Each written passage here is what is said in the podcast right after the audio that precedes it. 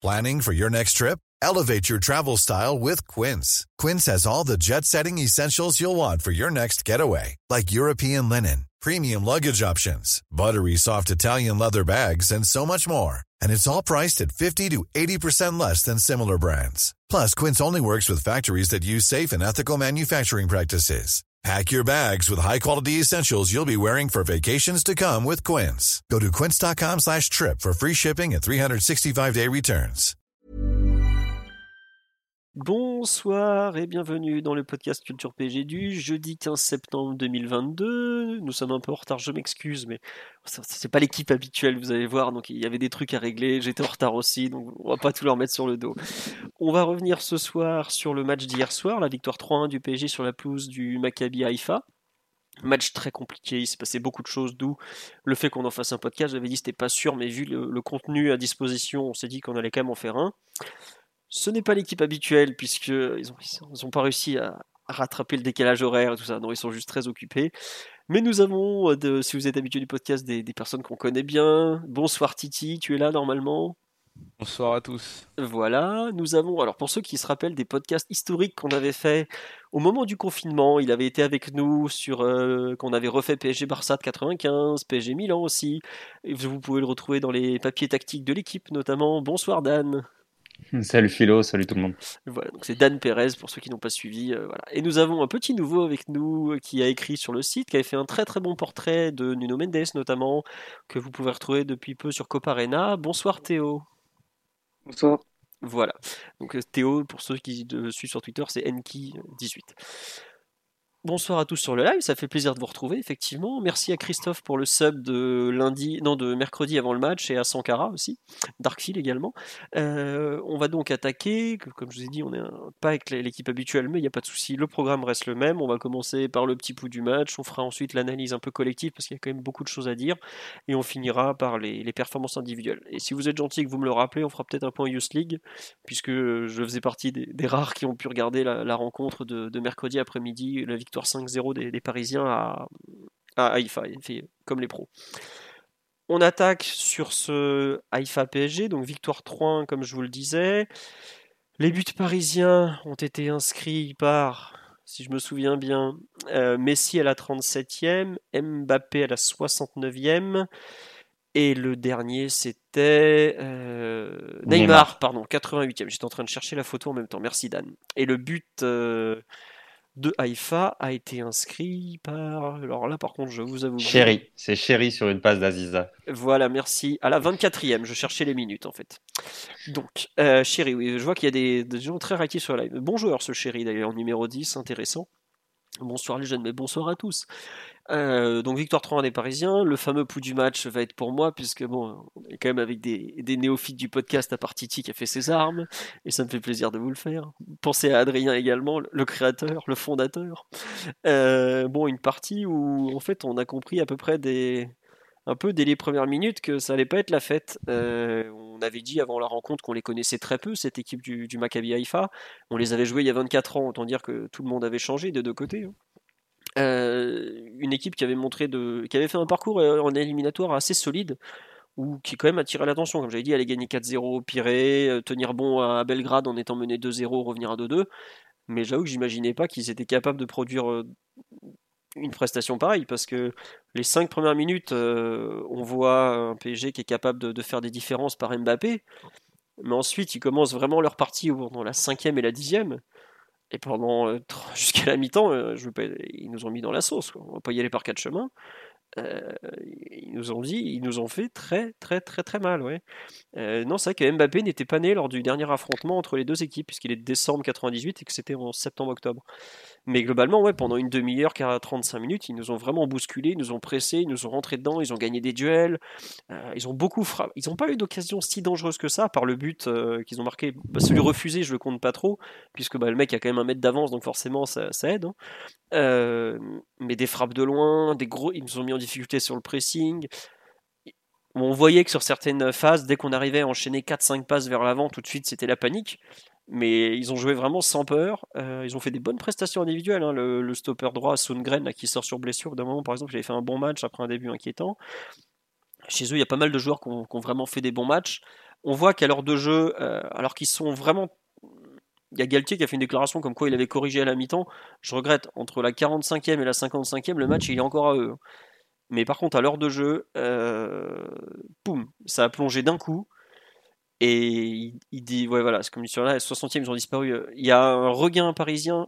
Pour moi, il y a une bascule dans le rapport de force à la 62-63, quand il y a les deux occasions coup sur coup de Messi servi par Neymar. Là, il y a une vraie bascule qui s'effectue. Après, il y a le but de Mbappé euh, qui leur pendait un peu au nez. La fin de match, ils jouent encore au courage, mais ils peuvent pas revenir. En revanche, heureusement pour nous qu'ils marquent pas, par exemple, sur la frappe de loin de Cornu déviée par Pierrot, parce que s'il y a 2-1 pour eux à la 51e, je sais pas comment on revient, par exemple. À ce moment-là, psychologiquement, ils auraient été archi boostés, la fatigue, ils l'auraient oublié, etc., etc. Mais euh, pendant 60 minutes, ils nous ont, donné une opposition, ma foi, de, de très, très, très belle qualité. Et je trouve qu'ils ont montré euh, des failles du PSG qu'on n'avait pas encore vu cette saison, en tout cas pas à ce point-là. Et si vous faites le détail de la saison, le PSG a souvent fait des meilleurs matchs à l'extérieur qu'à domicile. C'est la première fois, vite fait un peu à Toulouse déjà, où on avait un peu tangué, avec exactement le même 11 de départ d'ailleurs. C'est la première fois qu'on se fait secouer vraiment à ce point-là. Là, euh, je m'attendais pas. Euh, franchement, je pensais que ça allait être le genre de match où on fait aller 1 euh, ou 2-0 à la mi-temps avec les mecs en face qui, qui se donnent à 100% mais j'avais jamais imaginé qu'on serait bousculé comme ça. Et même, on n'est pas mené à la mi-temps, ce qui n'est pas illogique parce qu'on a quand même beaucoup d'occasions très franches, hein, bien plus que, faut quand même le rappeler. Il y euh, euh, Mbappé, Neymar, eux deux ont trois duels en première mi-temps quand même. Normalement, tu dois en mettre au moins. Euh, Messi marque, il y a une, frappe de Neymar où il est, il est bien placé. Bon, effectivement, si on marque à la première minute, ça change tout. Ouais, ça change tout, mais ce qui se passe, c'est quand même qu'à la dixième minute, il y a 0-0 et qu'on prend 40 minutes de sauce. Donc j'avoue que le pouls du match n'est pas forcément très positif. Le plus important, et on le voit en Ligue des Champions, c'est quand même de s'en sortir à la fin, de prendre les trois points. Je ne sais pas si la Juve qu'on a vue au parc l'autre jour ira gagner à Haïfa. Euh, je ne sais pas à quel point Benfica sera capable de prendre les trois points là-bas parce que, comme l'ont dit pas mal de journalistes qui étaient sur place, c'est franchement impressionnant comme stade. Euh, la qualité particulière de la pelouse, euh, ça joue aussi effectivement. Il y a Emmanuel Petit sur RMC qui hurlait Ouais, c'est une pelouse pourrie, machin, machin. Ce que disait Galtier en conférence de presse qui était intéressant, c'est qu'elle n'était pas, elle pas mauvaise, mais c'est une herbe qu'on n'a pas l'habitude d'avoir en Europe, qui est assez particulière, qui freine le ballon, qui est très, très sèche visiblement, ou très épaisse, je ne sais plus le terme qu'il a utilisé. surtout, surtout Philo, je vais, excuse-moi de te couper, mais vas-y, vas-y. Vu qu'on a une préparation assez aussi euh, assez inédite, on n'est pas allé, euh, je crois, euh, euh, s'entraîner un, jour avant sur, le, sur la pelouse. Ça, peut, ça a pu aussi gêner un peu les joueurs en début de match. On a vu pas mal de contrôles euh, manqués, de, de, de, de joueurs marcher sur le ballon comme Messi à un moment en première mi-temps.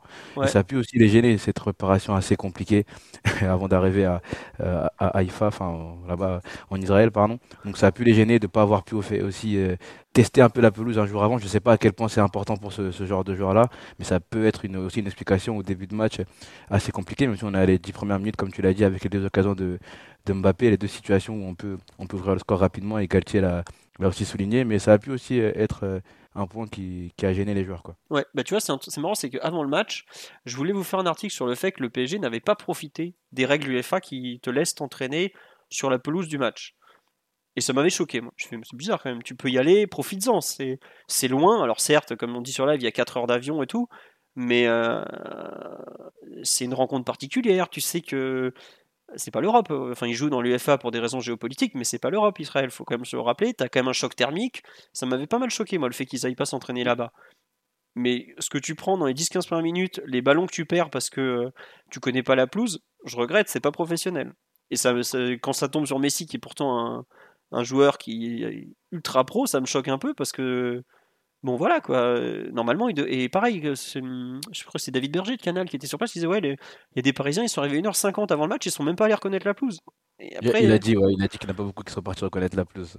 enfin, je pense que, on va en parler peut-être un peu de l'attitude en première mi-temps. Il y a eu dans l'attitude de certains joueurs, je trouve qu'il y a eu un peu de la, si ce n'est du relâchement, voire un peu de de, de morgue, de morgue pardon. Et Ouais, pour rebondir là-dessus, euh, Philo, c'est, je pense qu'il faut aussi euh, lire ce match euh, comme, euh, comme un match qui, qui, qui vient dans la, la foulée d'une série de, de, de, rencontres où euh, Paris joue deux fois par semaine, où tu te retrouves à aller faire un déplacement chez le petit théorique de, de la, poule, en Ligue des Champions. Et donc, bon, on peut comprendre qu'à ce stade-là, l'équipe se, se dise pas qu'elle va donner 100% dès le départ. Euh, on a vu hein, le, le, Real au Celtic euh, la veille. Euh, bon, ils, souffrent aussi, ils finissent par, ils finissent par gagner. Je pense que le PSG, ça, dans, l'idée, c'est un peu l'idée de, de faire ce match-là, sauf que voilà, tu te retrouves à bah, un, tu l'as dit, à pas mettre ton ton occasion qui peut qui peut t'aider à mieux aborder le match, en tout cas à le tranquilliser. Et puis deux, tu te retrouves face à une équipe qui finalement, au lieu de se regrouper, euh, voilà, opte parce que c'est son identité, parce que parce que voilà, elle a un coach qui a choisi de faire ça pour un match assez assez agressif. Donc, ben voilà, ça ça ça te met dans une situation de rencontre euh, un peu moins un peu moins tranquille. Euh, on va, enfin voilà, j'imagine qu'on va revenir dans le détail et effectivement, euh, ils ont les, les Israéliens ont, ont, exposé des failles qui, à mon avis, moi, c'est là où j'ai peut-être un désaccord avec toi, c'est des choses qu'on voyait déjà sur les, les matchs précédents. Peut-être qu'elles prennent une plus grosse euh, dimension parce que c'est la Champions. Ouais, mais, tiens, euh, mais... Juste, je vas-y, vas-y, pardon. Un truc tout bête, par exemple. Dans les duels, je pense qu'on perd en général sur la, sur la durée du match, ou au moins sur la première heure de jeu, je suis sûr qu'on est perdant en pourcentage de duels gagnés. Mais le fait de te rentrer dedans comme ils l'ont fait, de pas avoir peur, de mettre de l'impact, à part Monaco, vite fait avec Camara, les autres équipes n'avaient pas trop osé jusque-là, tu vois. Et je trouve que eux, ils ont montré que justement, ce PSG, il faut le bousculer. Il faut pas en avoir peur, il faut le bousculer si tu veux être dangereux. Et ça, c'est quelque chose d'un peu nouveau. La Furia qu'on a pris pendant une demi-heure, parce que c'était vraiment une, sorte de, Furia, ils étaient poussés par leur public, ils donnaient tout, ils étaient à fond sur chaque ballon. Euh, c'est quelque oui, chose clairement pas... les deux, as clairement deux équipes qui mettent pas le, le, comment dire, pour qui le match ne représente pas le même enjeu, et ça. Euh, ça, euh, on peut pas non plus euh, trouver ça scandaleux. Bon, bah, c'est logique. Et euh, tu as en plus, euh, je pense, quelque chose qui, aide à, rendre le match comme ça très, très agressif, très, très intense pour, pour Haïfa. C'est le fait que Paris ait des difficultés à, sortir sous pression. On va, on va le détailler plus tard. Mais, mais on, on, Donnarumma, après 5-6 minutes de jeu, il a déjà envoyé euh, de ballons. Euh, bah, il a déjà jeté deux ballons. Haïfa a déjà euh, récupéré très haut le, le, ballon. Et donc tout ça, ça participe d'une espèce d'atmosphère qui fait que si certaines équipes euh, parfois veulent aborder ces, des grosses équipes veulent aborder ces matchs tranquillement, bah, parfois tu te sers d'une espèce de, de, de, contrôle euh, tranquille. Euh, ok, tu veux pas mettre beaucoup de courses, mais tu as le ballon, tu le conserves, tu sais que tu peux le conserver. Si jamais sur les relances, tu sais que tu, tu as, as, plus de mal, tu peux, tu peux être en danger dès qu'un adversaire peut te presser, et eh ben du coup ça, ça, ça expose cette approche-là, cette approche un peu plus tranquille entre guillemets. Ouais. Euh, petite source live, effectivement, on nous parle un peu de, condescendance et du fait que c'était un traquenard, mais qu'on s'est pas rendu le match simple. Et je crois que c'est non, c'est Danilo qui le dit ou Mbappé, je sais plus, il y en a un des deux qui le dit après match. Ouais, euh, on s'est fait un peu endormir. Et je pense que le fait d'avoir trois occasions, je crois que c'est pratiquement trois occasions dans les dix premières minutes, ça, je pense, ça les a encore plus confortés dans le sens que ça allait être un match facile, quoi. Et ensuite, après, quand il y a le réveil israélien, là, il y a un écart euh, monstrueux. Je sais pas, Théo, ce que tu en as pensé de ton côté. on t'a pas entendu, donc on veut bien un peu ton ressenti sur la, façon dont le PSG a, abordé puis s'est retrouvé en difficulté. J'aime bien euh, la formulation de dire que c'était un, un traquenard parce que ça, représente assez bien la, physionomie du début de match euh, pour moi. Et euh, vous avez, je pense que vous avez vraiment décrit tout ce qui s'était déroulé, mais au moment où difficulté, là où j'aurais des choses à dire aussi, c'est euh, sur euh, la manière dont ont réagi les joueurs. Euh, ils sont mal rentrés dans la rencontre, avec peut-être un peu de, suffisance, mais, mais on a vu aussi, bah, déjà, les, commencer, les trois devants qui sont les figures du pro du, projet et qui sont censés être les, meilleurs représentants de l'équipe, tomber dans les travers des, dernières saisons, notamment Neymar, qui décrochait comme il pouvait le faire. Euh, enfin, décrochait, prenait le ballon et multipliait les touches de balle un peu stupide. À un moment, il perd le ballon et une action, qui enfin, ça débouche sur une action directe pour le Maccabi en transition. Et, et globalement aussi, bah, on, l'a vu déjà depuis quelques, matchs déjà, mais le retour du, du 7 plus 3 avec les trois devant qui qui reviennent pas défendre, qui laissent la, la, relance adverse et la, la sortie de balle dans un fauteuil, ce qui a déjà permis, enfin, qui a permis au Maccabi aussi de, de construire énormément et de inverser le, le, rapport d'opposition et de se mettre en dominant dans toute la, toute la première demi-heure.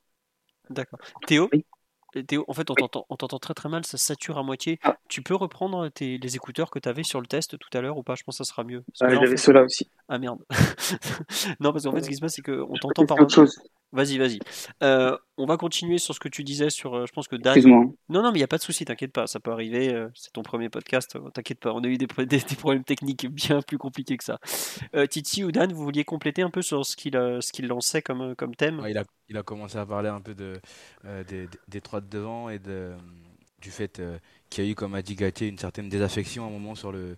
Pas sur le pressing, en tout cas sur les, sur les efforts à faire. Ils étaient sans doute chargés du, du premier, on va dire contre-pressing, même si je sais qu'Omar n'aime pas trop ça, mais en tout cas les premiers efforts à faire pour essayer de gêner la, relance adverse. Euh, Galtier euh, parle d'une de, désaffection et, du fait qu'ils ont vu que, les autres n'arrivaient pas à suivre derrière, du coup ils ont arrêté parce que ça, ça, les faisait chier entre guillemets de, courir derrière le ballon.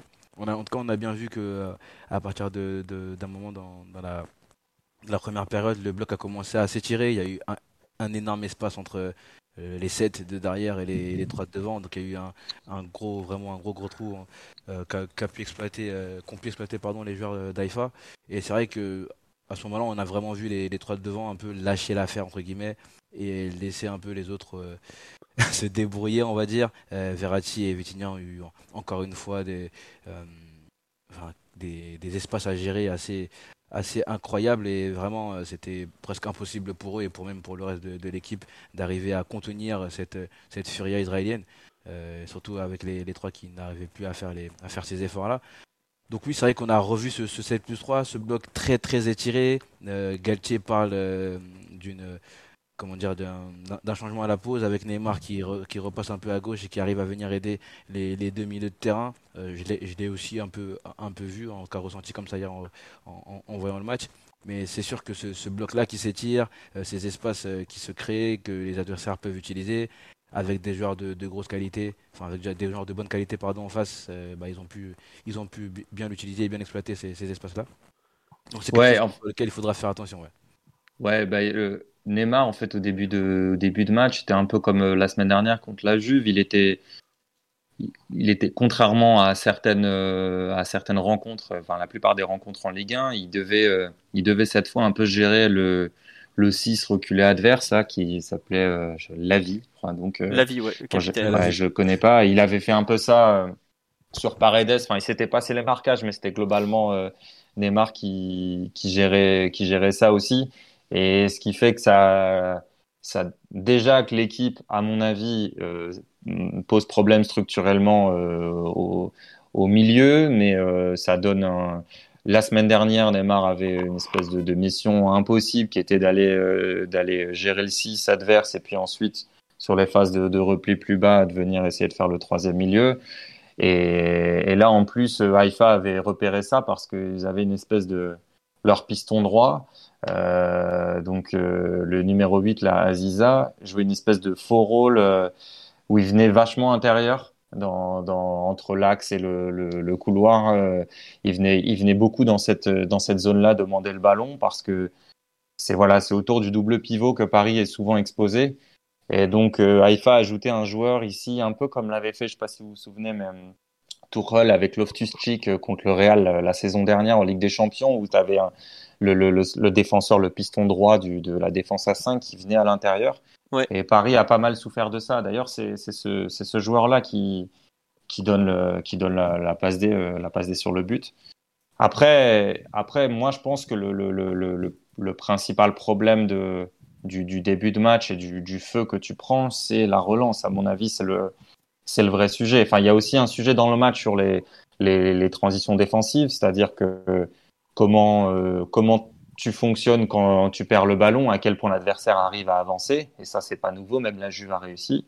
Euh, comment tu défends et comment tu t'organises au milieu, pourquoi tu es obligé de reculer. Donc ça, c'est des choses, c'est des thèmes qui sont, qui sont récurrents. Mais pour moi, le, la première demi-heure ou les 30-40 minutes, pourquoi euh, arrive à faire cette, cette furia-là, c'est surtout parce que parce qu'ils arrivent à récupérer plusieurs ballons hauts et Paris a du mal à, a du mal à relancer je sais pas ce que vous en pensez, mais, mais euh, c'est, j'ai vu deux, fois le match là cet après, mais c'est ce qui me paraît le, plus flagrant. Et pour moi, Donnarumma est, est vraiment pas le, le seul responsable. Non, je suis d'accord. Bah, je sais pas si on m'entend mieux, Philo. C'est parfait. Mais... C'est parfait. tu, tu es au top là. Je suis totalement d'accord. On a, on a vraiment énormément de mal à sortir le ballon et même sur le sur le but de, Haïfa c'est un peu euh, bah, un peu ça on a Ramos qui essaye de prendre une initiative individuelle pour sortir ce ballon avec une course euh, assez, euh, assez folle, assez spéciale en plein axe du terrain. Et Verratti qui essaie de lui remettre. On a l'impression qu'il a réussi à trouver une chose plus simple pour, pour sortir ce ballon. On se complique un peu la vie et on perd ce ballon et après le, but est bien joué de la part de, l'équipe israélienne. Mais Donnarumma à un moment il s'énerve sur, sur l'erreur, enfin pas l'erreur, sur le, moment où il met un peu de temps à dégager et le joueur fait faute. Euh, il s'énerve un peu sur, sur parce qu'il il trouve qu'il ne lui donne pas de lui donne pas de de solutions assez claires. Et moi, c'est l'impression que j'ai aussi quand, quand, je vois un peu nos, nos situations où on essaie de relancer. Des fois, j'ai l'impression qu'on, c'est pas qu'on se cache, mais qu'on n'a pas de solution et qu'on n'arrive pas à trouver euh, comment sortir ce ballon? On sait que si on dégage le ballon, bah on le perd. Euh, Dan tout à l'heure, il a parlé de premier ballon. Euh, on a les cinq premières minutes de Donnarumma à dégager et perdu. Si on le dégage, on le perd. On n'a personne pour jouer le duel. si on joue un peu un peu dans les pieds avec les défenseurs centraux, on n'arrive pas vraiment à le sortir aussi. On doit trouver Marquinhos qui sort des fois dans le milieu de terrain ou Danilo, Verratti, Vitinac doivent prendre des initiatives individuelles. Enfin, on n'arrive vraiment pas à sortir ce ballon naturellement. Hmm. Et bien sûr, ça permet à l'équipe adverse de monter un peu le bloc, d'arriver à venir presser presque presque jusqu'à de notre surface et à essayer de prendre le, ballon et avoir des situations. Mais ce qui est paradoxal, c'est que c'est qu'il y a des choses qui sont qui sont mises en place depuis plusieurs matchs. Euh, par exemple, un des deux milieux. Alors, ça a été Verratti parfois, mais euh, souvent Vitinha qui s'excentre énormément. Sur le but, euh, notamment? Euh, bah sur le but, exactement, on le voit, mais il l'a fait aussi plusieurs fois. Euh, on a Marquinhos qui vient plus haut pour essayer de donner des hauteurs différentes. On voit même Verratti descendre plus bas avec euh, avec Marquinhos, c'est le deuxième milieu quand Fabien Ruiz rentre, faire une sorte de, de, triangle point de basse. Donc il y a des choses qui sont essayées. Je me souviens contre Nantes, euh, c'est là où se sont mis en place ces mécanismes-là, avec notamment aussi un Messi qui décroche très axial. Mais le problème, c'est que euh, tu as l'impression que c'est des, des, des, comment dire on, on, positionne les joueurs mais euh, mais qu'il n'y a pas que les, les, les, joueurs avec le ballon sont pas au courant euh, moi, je me souviens plusieurs fois, par exemple, contre Nantes, il y a une passe claire à faire à Messi tout droit euh, quand il décroche. Et plusieurs fois euh, contre Haïfa hier, on retrouve aussi ces situations-là. Euh, donc ça, c'est ça, c'est une, une, première chose. Il y a, il y a une forme de, de, de, flottement individuel, surtout que Haïfa venait de presser euh, bah, quasiment en, en, un contre un, hein, euh, ah oui, façon. Oui. Bah, Monaco l'avait fait, mais on dit toujours façon Bruges, parce qu'en Ligue des Champions, aller chez un petit qui te presse en un contre un, ça nous fait penser aux équipes de Philippe, Philippe Clément, je pense. J'allais dire façon Monaco, mais c'est voilà, voilà façon Philippe Clément, on va dire, quand, quand on suit le PSG. Et, et c'est sûr que là, tu as, as, quand même des, des choses qui, qui, peuvent se mettre en place. Si tu fais des fausses pistes, tu sais que l'adversaire dans le dos, euh, il s'expose énormément. Donc si tu arrives à avoir de, de, de, à casser des lignes, à trouver un Messi, mais c'est ce qui était normalement mis en place. Hein, un Messi qui décroche pendant que l'autre milieu s'écarte, c'est pas c'est pas pour rien, c'est pour ouvrir la voie. Euh, euh, on l'a très peu trouvé, enfin le PSG l'a très peu trouvé, pardon. Et, euh, et dernière chose hein, qui me paraît important, euh, sur ces, sur ces phases-là, il y avait une, il y avait une alternative qui pouvait être super intéressante. C'est les longs ballons vers Mukiele, qui étaient placés assez haut. Et je trouve que là, Mukiele, il a vraiment raté une belle occasion de, de enfin, en tout cas sur ce plan-là, d'incarner une, une solution et une alternative, parce que ça peut être quand une, une équipe vient te chercher, vu que tu sais que tu n'as pas des joueurs devant tes offensifs euh, sur le plan aérien sont pas terribles. Euh, Mukiele avait une chance d'être euh, bah, d'être une espèce de cible sur le jeu long et, et pour créer du, du, danger, sauf qu'il a, il a quasiment perdu tous ses duels. Donc même cette alternative-là, euh, t'as pas pu l'utiliser et, tu te retrouves euh, à prendre un bouillon euh, contre bah, une équipe qui est censée être faible, mais qui vient juste presser en un contre un. Et ça, ça c'est inquiétant. Alors, t'es pas sanctionné, tu finis par gagner, mais pardon, mais moi, je les ai vus ces problèmes déjà sur les autres matchs. Bon, évidemment contre Monaco, mais pas seulement. Hein. Nantes nous, nous crée les, mêmes, les, mêmes, les mêmes problèmes, je trouve. Juste un rebond sur ce que tu dis sur la relance, le fait de ne pas trouver Moukile. C'est une personne qui me fait remarquer ça sur la live et je trouve que c'est très juste. Quand Fabien Ruiz rentre, on arrive. Donnarumma, il commence tout de suite à jouer vers Ruiz parce que Ruiz est grand. Et c'est exactement ce qui se passe sur le troisième but. Ruiz, il fait quand même contrôle poitrine. Ouais, génial, génial. ah ouais, extraordinaire d'ailleurs. J'ai vu ça, je fais ah ouais, quand même. J'ai eu l'impression de revoir un peu Zlatan qui mettait les contrôles poitrine face aux, défenseurs libyens qui mettaient des têtes. Doucement, Philo, doucement. Ah non, mais je te jure. Euh, enfin, franchement, contrôle poitrine sur les dégagements de gardien, c'est pas un geste que tu vois tous les week-ends hein, quand même. Hein, c'est plutôt. Voilà. Mais euh, tu vas. Pour... Enfin, le pauvre Donnarumma, je comprends qu'il soit frustré parce que on lui demande. Il peut pas allonger au bout d'un moment. Euh, il allonge, il rend la balle. C'est pas compliqué. S'il allonge, il rend. Euh, Neymar va en gagner 1 sur 5 et c'est normal, c'est pas son jeu. Messi, bon, il saute même pas, il le sait très bien. Hein. Et Mbappé, pareil, ça sera 1 sur 10 qui va gagner. Tu manques d'une solution? Tu avais effectivement cette solution Moukielé qui rappelait un peu ce qu'on faisait sous Emery avec Meunier? Qui était un latéral pareil très ah, grand qui gagnait des duels. Euh, quand, quand, on était trop pressé, euh, Trapp il sortait côté droit vers Meunier. Bah, il y a un des fameux buts contre le Barça qui commence comme ça. Barça, voilà. Mais euh, tu as ce problème de la relance et on en a parlé. moi, ce qui me gêne un peu, c'est que ça fait 10 matchs qu'on est avec Galtier. Le problème de relance commence à être de plus en plus récurrent. Et 10 matchs avec pratiquement la même base défensive permanente et t'as pas d'amélioration c'est, je sais pas Théo, ce que si toi aussi ça te, enfin tu voulais parler de la relance. Euh... Y a... bien déjà? Oui, c'est un peu mieux. Attends, je vais pousser ton son, mais sinon il n'y a plus les. Vas-y. Ok, nickel. Euh, ouais, je voulais rebondir sur ce que tu disais par rapport à, à Donnarumma et euh, bah, le fait que ça fait 10 matchs et qu'il n'y a pas d'amélioration euh, au niveau de la relance, malgré le fait que c'était assez, enfin c'était efficace en début de saison, mais qu'on pouvait quand même commencer à émettre des doutes sur euh, la, la, la, fonctionnalité du, euh, des circuits, euh, parce qu'ils étaient très répétitifs, avec, comme le disait Dan, le, le, pivot qui, qui s'écarte et Messi qui décroche, ou Neymar parfois. Et moi, j'ai, personnellement, j'ai, du, hier, j'ai pas du tout été dérangé par la, l'erreur de, de Donnarumma sur, du coup, sur la faute lorsqu'il presque perd le ballon. Euh, parce que euh, après, euh, après je l'ai, vu, je l'ai vu râler, enfin, s'énerver sur ses coéquipiers, et j'ai vu, enfin, j'ai, trouvé qu'il prenait une position de leader que, par exemple, Ramos ou Marquinhos sur cette séquence-là ne prennent pas là où il s'efface un peu. Et en fait, Donnarumma, pour moi, met un peu sur la table la question de la relance qu'il va falloir résoudre d'un moment à un autre. Euh, sur cette séquence-là, euh, personne, enfin, il n'y a pas énormément de mouvements. Il y a, euh, il me semble Verratti qui, fait un mouvement, mais il est très difficile à trouver parce qu'il a un peu de, trois quarts à, Donnarumma dans son dos et qu'il y a le, joueur de, du Maccabi qui le presse. Et, mais enfin, c'est dans cette, dans cette situation, il devait sans doute dégager et rendre, rendre, le ballon ou viser la, tête de Mukele.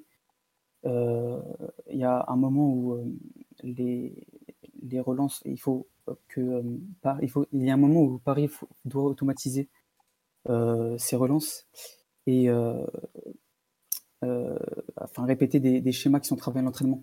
En fait, j'ai l'impression que, que, les, que, les, que les relances sont pas travaillées dans le sens où si on regarde des équipes dont la sortie de balle est un modèle, des gardiens est, un, est un principe de jeu phare, comme le, City, le City de Guardiola, euh, euh, enfin, les, les, joueurs ont des, des, euh, des, des, automatismes, des mouvements clés et tout le monde sait ce qu'il doit faire.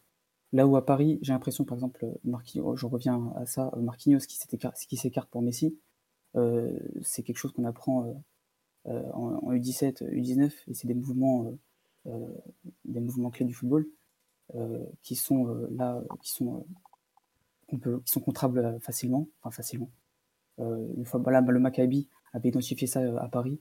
et en le travaillant a pu, récupérer des ballons assez hauts et, et contrer tous, les, plans qui, sont, moindres et et nous gêner quoi. Tout simple. Ouais non non. Euh, juste euh, Théo tu passeras. C'était c'était mieux le son. Faudra juste pousser un peu le son de ton côté parce que moi j'ai mis au maximum mais je peux pas monter le micro plus. Mais c'était beaucoup mieux en termes de son t'inquiète pas. Euh, on nous dit on peut te oui sur live merci. Je, je, vous ai pas encore cité parce que Dan, il a beaucoup de choses à dire. Vous comprenez, il vient une fois tous les trois ans, alors forcément. Euh, Pardon. non, non, je rigole, t'inquiète pas. Non, mais en fait, c'est bien, c'est qu'avec d'autres personnes, on, est, on étudie d'autres thèmes, donc euh, c'est cool aussi. Euh, juste un petit passage, merci à Kazakh, Saint-Just, Pierce94 et enfin voilà quoi. ainsi que Panty pour les subs pendant le live, c'est vraiment cool, merci de votre part. juste, on dit sur live, c'est vrai qu'on peut être plus exigeant, comme le dit Dan, Dan, la légende et du syndicat aussi. On enchaîne les matchs, ça tourne peu devant et au final on gagne. Dur de, ne pas leur donner raison de la jouer sénateur. Il y a ce jouer sénateur, ça je peux comprendre, mais ce que Théo décrit, effectivement, ce que Dan aussi et Titi ont aussi souligné, c'est que on sent pas une automatisation de la relance, alors qu'il semblerait que ce schéma 3 est, est quand même travaillé de façon, euh, si ce n'est quotidienne, au moins 3 ou 4 fois par semaine. Et moi, c'est un peu ce qui me, ce qui me gêne et qui me fait un peu tiquer sur même l'avenir un peu de cette défense à 3 où euh, enfin là je sais pas si on se rend compte mais sur le match d'hier par exemple quand on relance on a Ramos côté droit qui est pas son côté de relance. On a Danilo côté gauche qui est droitier qui est pas spécialement son côté de relance. On a Marquinhos Penax qui nous explique en conférence de presse qu'il est à l'aise dans le schéma alors que tous ceux qui voient les matchs se rendent compte que c'est pas du tout le cas et qui à la relance est pas bon du tout je, suis en train de me demander, mais euh, c'est cool. Euh, enfin, il y a, peut-être un souci aussi sur le positionnement des joueurs, le fait de les faire jouer peut-être un peu à contre-emploi, quoi. Parce que je regrette, mais quand on a vu qu'on a joué avec une défense à 4, que Ramos jouait axe gauche, en termes de relance, il faisait plus à lui tout seul que les trois d'hier alignés ensemble, alors qu'il est dans les trois. Donc c'est un peu ce qui me, ce qui commence à me gêner que cette défense à, à 3 sur, avec ces joueurs-là, sur ce modèle-là, c'est est-ce que, au final, déjà défensivement, je suis pas sûr qu'on les exploite au mieux, mais j'ai l'impression qu'avec le ballon, on les, exploite pas forcément énormément. Quoi. Et euh, un joueur comme Ramos qui se retrouve à faire des percées balles au pied, à tenter des 1-2 devant sa surface avec Verratti, ce sont quand même deux joueurs qui sont ultra fiables sous pression, qui se retrouvent à faire n'importe quoi. Euh, au bout de 25 minutes de jeu, euh, oui c'est ça, on prend le but 24ème, donc c'est vraiment pas de la fatigue ou quoi que ce soit. Hein. Là c'est vraiment qui sont pris tactiquement, qui sont, ils sont, enfin, c'est un problème collectif en face. Euh, c'est ça, on sent que Ramos euh, tente de forcer quelque chose, euh, peut-être un peu d'énervement aussi, parce qu'il a oui, voilà, oui. depuis le début, il tente un peu de forcer quelque chose avec une initiative individuelle et une sortie de balle, balle au pied.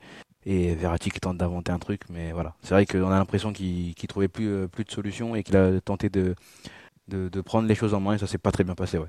Non, mais tu vois, j'en voudrais jamais un joueur qui tente de prendre les choses en main. Au contraire, c'est globalement d'ailleurs, je trouve que Ramos, et c'est pour moi le grand, grand, mystère du match, a totalement manqué de personnalité, était un joueur totalement effacé, alors que c'est ce genre de match où j'attends euh, Sergio Ramos, euh, c'est 900 matchs, c'est je sais pas combien de titres et tout ça. Mais euh, là, en fait, le, si tu n'arrives pas à établir des mécanismes de jeu qui sont tellement forts que l'individualité quelque part passe après le principe, ce que fait parfaitement Guardiola, comme tu l'as dit Théo, qui intègre tellement les mécanismes que les mecs y récitent, et Conte j'en parle même pas, tellement euh, ils pourraient jouer les yeux fermés qu'ils arriveraient à s'en sortir. Si à ce moment-là tu n'arrives pas à intégrer ces mécanismes, alors ça fait que 10 matchs, il hein, faut, raison garder, mais peut-être tu as intérêt à remettre les joueurs dans des positions plus naturelles à ce moment-là. Et euh, comme tu, citais, tu citais Conte, euh, hier c'est ce que j'ai mis sur Twitter, on parle beaucoup de Donnarumma et de son jeu au pied, il faut rappeler que Conte, quand il était à l'Inter, euh, il sortait de, de, ses, euh, de ses 5 mètres avec Andanovic au cage. Donc, euh, oui. Parfois, voilà, de, de Donnarumma Bondo, quoi. Oui, non, oui, tu as raison de le dire parce que.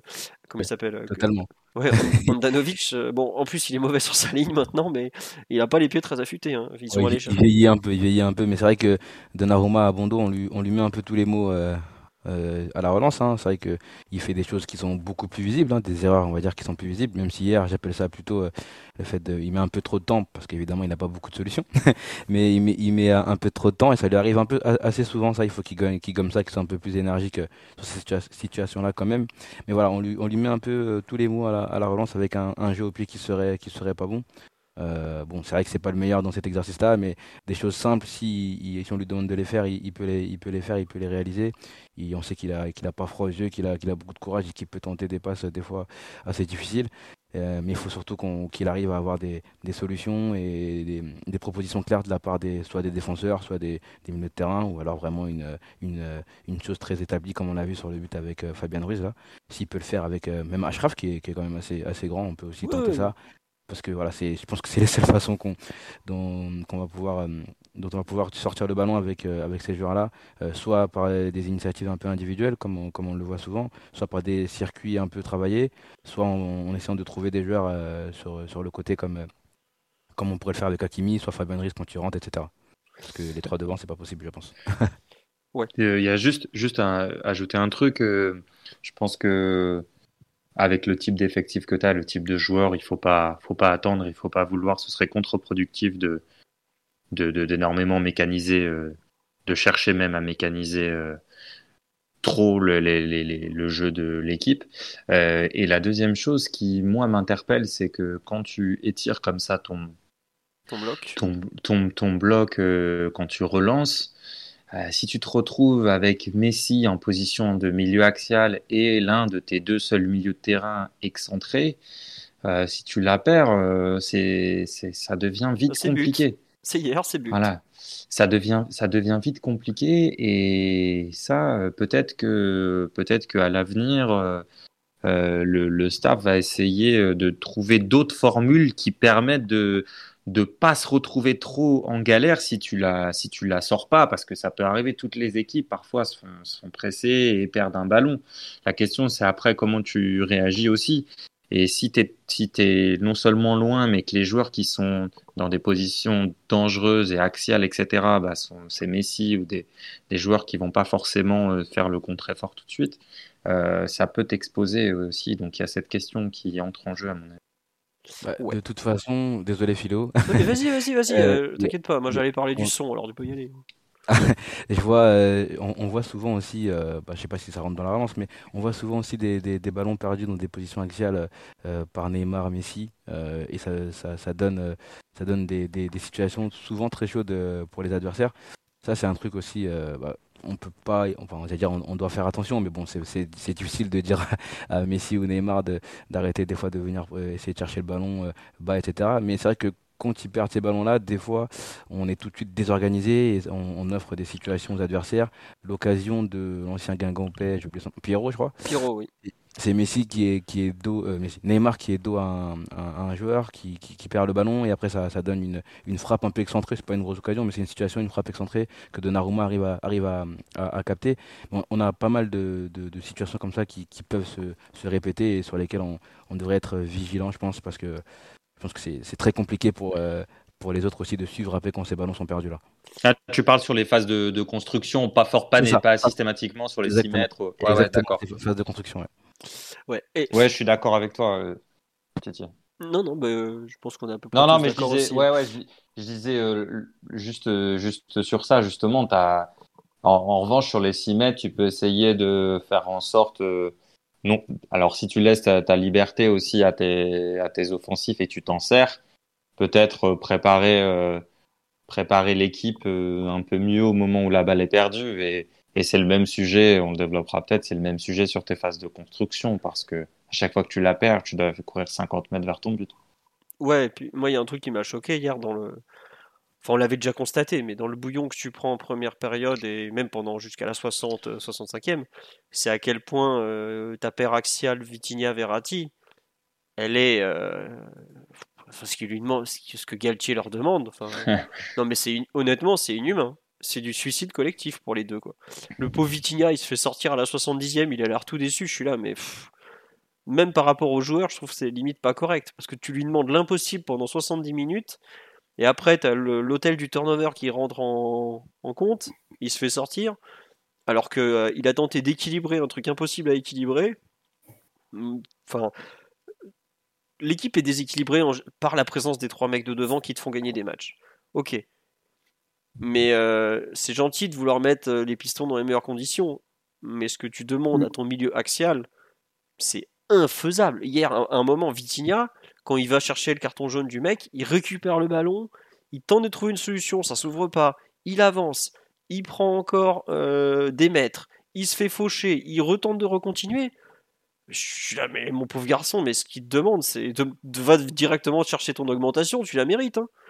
Parce que là, euh, non mais vous vous rendez compte ce qu'on lui demande au petit? Il, a 22 ans, il est arrivé il y a, 3 mois. Euh, et les autres qui le regardent faire en plus, je suis là, mais au bout d'un moment, ça va, ça va pas marcher bien longtemps. Hein. Tout Vitinha qu'il est, tout Verratti qu'il est, euh, et encore Verratti hier, il fait vraiment pas un bon match. Les Israéliens, je trouve, l'ont très bien pris, mais euh, c'est pas possible ce qu'on leur demande honnêtement. Le, pire, c'est quand euh, ils se retrouvent les deux en, quand le bloc est coupé en deux et qu'ils se retrouvent en, 5-2 avec la ligne de, 5 derrière eux. Ouais. Ils ont 4-5 adversaires devant eux, ils doivent courir dans tous les sens, coulisser sur toute la, toute la largeur parce que la ligne, notre ligne défensive euh, coupe, euh, coupe l'accès à la surface. Mais euh, dans ces moments-là, ils, sont, ils, doivent courir. Ah non, mais, ils, mais enfin, ils passent leur temps à courir globalement, les pots. Et ah. sur le but, donc c'est ce qu'on décrivait là sur le but encaissé, Vitinha se décale côté droit pour, prendre la, pour occuper l'espace et offrir une solution à Donnarumma, mais il fait une course défensive encore pas possible pour tenter de, gêner. je, suis, je, suis, là, mais il, attaque, il défend. Et surtout, ce qui va se passer, euh, s'il fait la Coupe du Monde, il, va il, sera avec le Portugal, hein, normalement il n'y a pas de souci. Si le Portugal va par exemple jusqu'en demi-finale, qu'il est titulaire, qu'il enchaîne, euh, je sais pas, 7 matchs ou 6 matchs, parce qu'en général ils vont forcément faire tourner, il va rentrer en France. On va être, honnête, il est cramé. Euh, tu tapes 6 matchs en pleine fournaise, tu reviens, il fait moins 30. Enfin, vous connaissez, voilà, c'est pareil au mois de décembre, c'est pas toujours très drôle. Hein. Enfin, il découvrir le ski, c'est super. Mais comment on va faire en janvier? C'est-à-dire que, comme dit sur live, on n'en a que deux des joueurs comme ça. Peut-être que Renato Sanchez sera adapté et tout ça. Euh, mais c'est pas viable même. On parle beaucoup de gestion d'effectifs et je pense que Galtier il répartit plutôt bien 6 minutes malgré tout parce que Vitinha, malgré tout ce qu'il joue, il n'en est qu'à 670 minutes donc ça fait euh, quelque chose comme 8, un peu moins du match, 7 matchs et quelques. Donc c'est bien. Mais euh, pas. Je trouve que la façon dont l'équipe est construite actuellement fait que dès que tu as des problèmes à la relance ou que, l'équipe adverse arrive à te séparer un peu les 7 des 3, pour les deux du milieu, déjà l'an dernier quand ils étaient 3, on se souvient pour gérer la largeur c'était compliqué, mais là aujourd'hui c'est ah, franchement c'est infaisable, c'est absolument infaisable. Et moi ce qui me choque c'est que on fait des changements, pour l'instant on refuse de faire évoluer le dispositif, ça je peux le comprendre parce qu'on en est qu'à 10 matchs, mais en cours de match, des fois, il faut peut-être faire des choix où hier, je comprends pas l'intérêt de laisser le milieu de terrain se faire noyer toute la rencontre, par exemple. Parce qu'on reprend l'avantage vu qu'il coule physiquement à l'heure de jeu. Mais même à 2-1 à un moment, il y a encore des, actions en face où ils y vont au courage, où c'est pas net net hein, dans notre camp. Hein. J'avoue que je n'ai pas trop compris pourquoi il n'avait pas voulu rajouter un milieu de terrain alors qu'il l'a fait parfois. Quoi. Donc, euh, bon. On me dit sur la live, limite, Galtier tire sur la corde du 3-5-2 pour qu'il puisse installer un milieu à 3 après sans qu'on puisse se reprocher. Ah, moi, j'ai vraiment l'impression qu'on est parti pour aller jusqu'aux limites des limites des limites du 3-4-3 pour pouvoir ensuite dire, bon, bah, on va devoir faire autre chose, quoi. Oui, Théo? Ouais, sur le changement, euh, enfin, sur le passage à 3 milieux, rien que le fait de, de même s'il voulait pas faire de changement, euh, passer Danilo un cran plus haut, je pense que ça va faire du bien.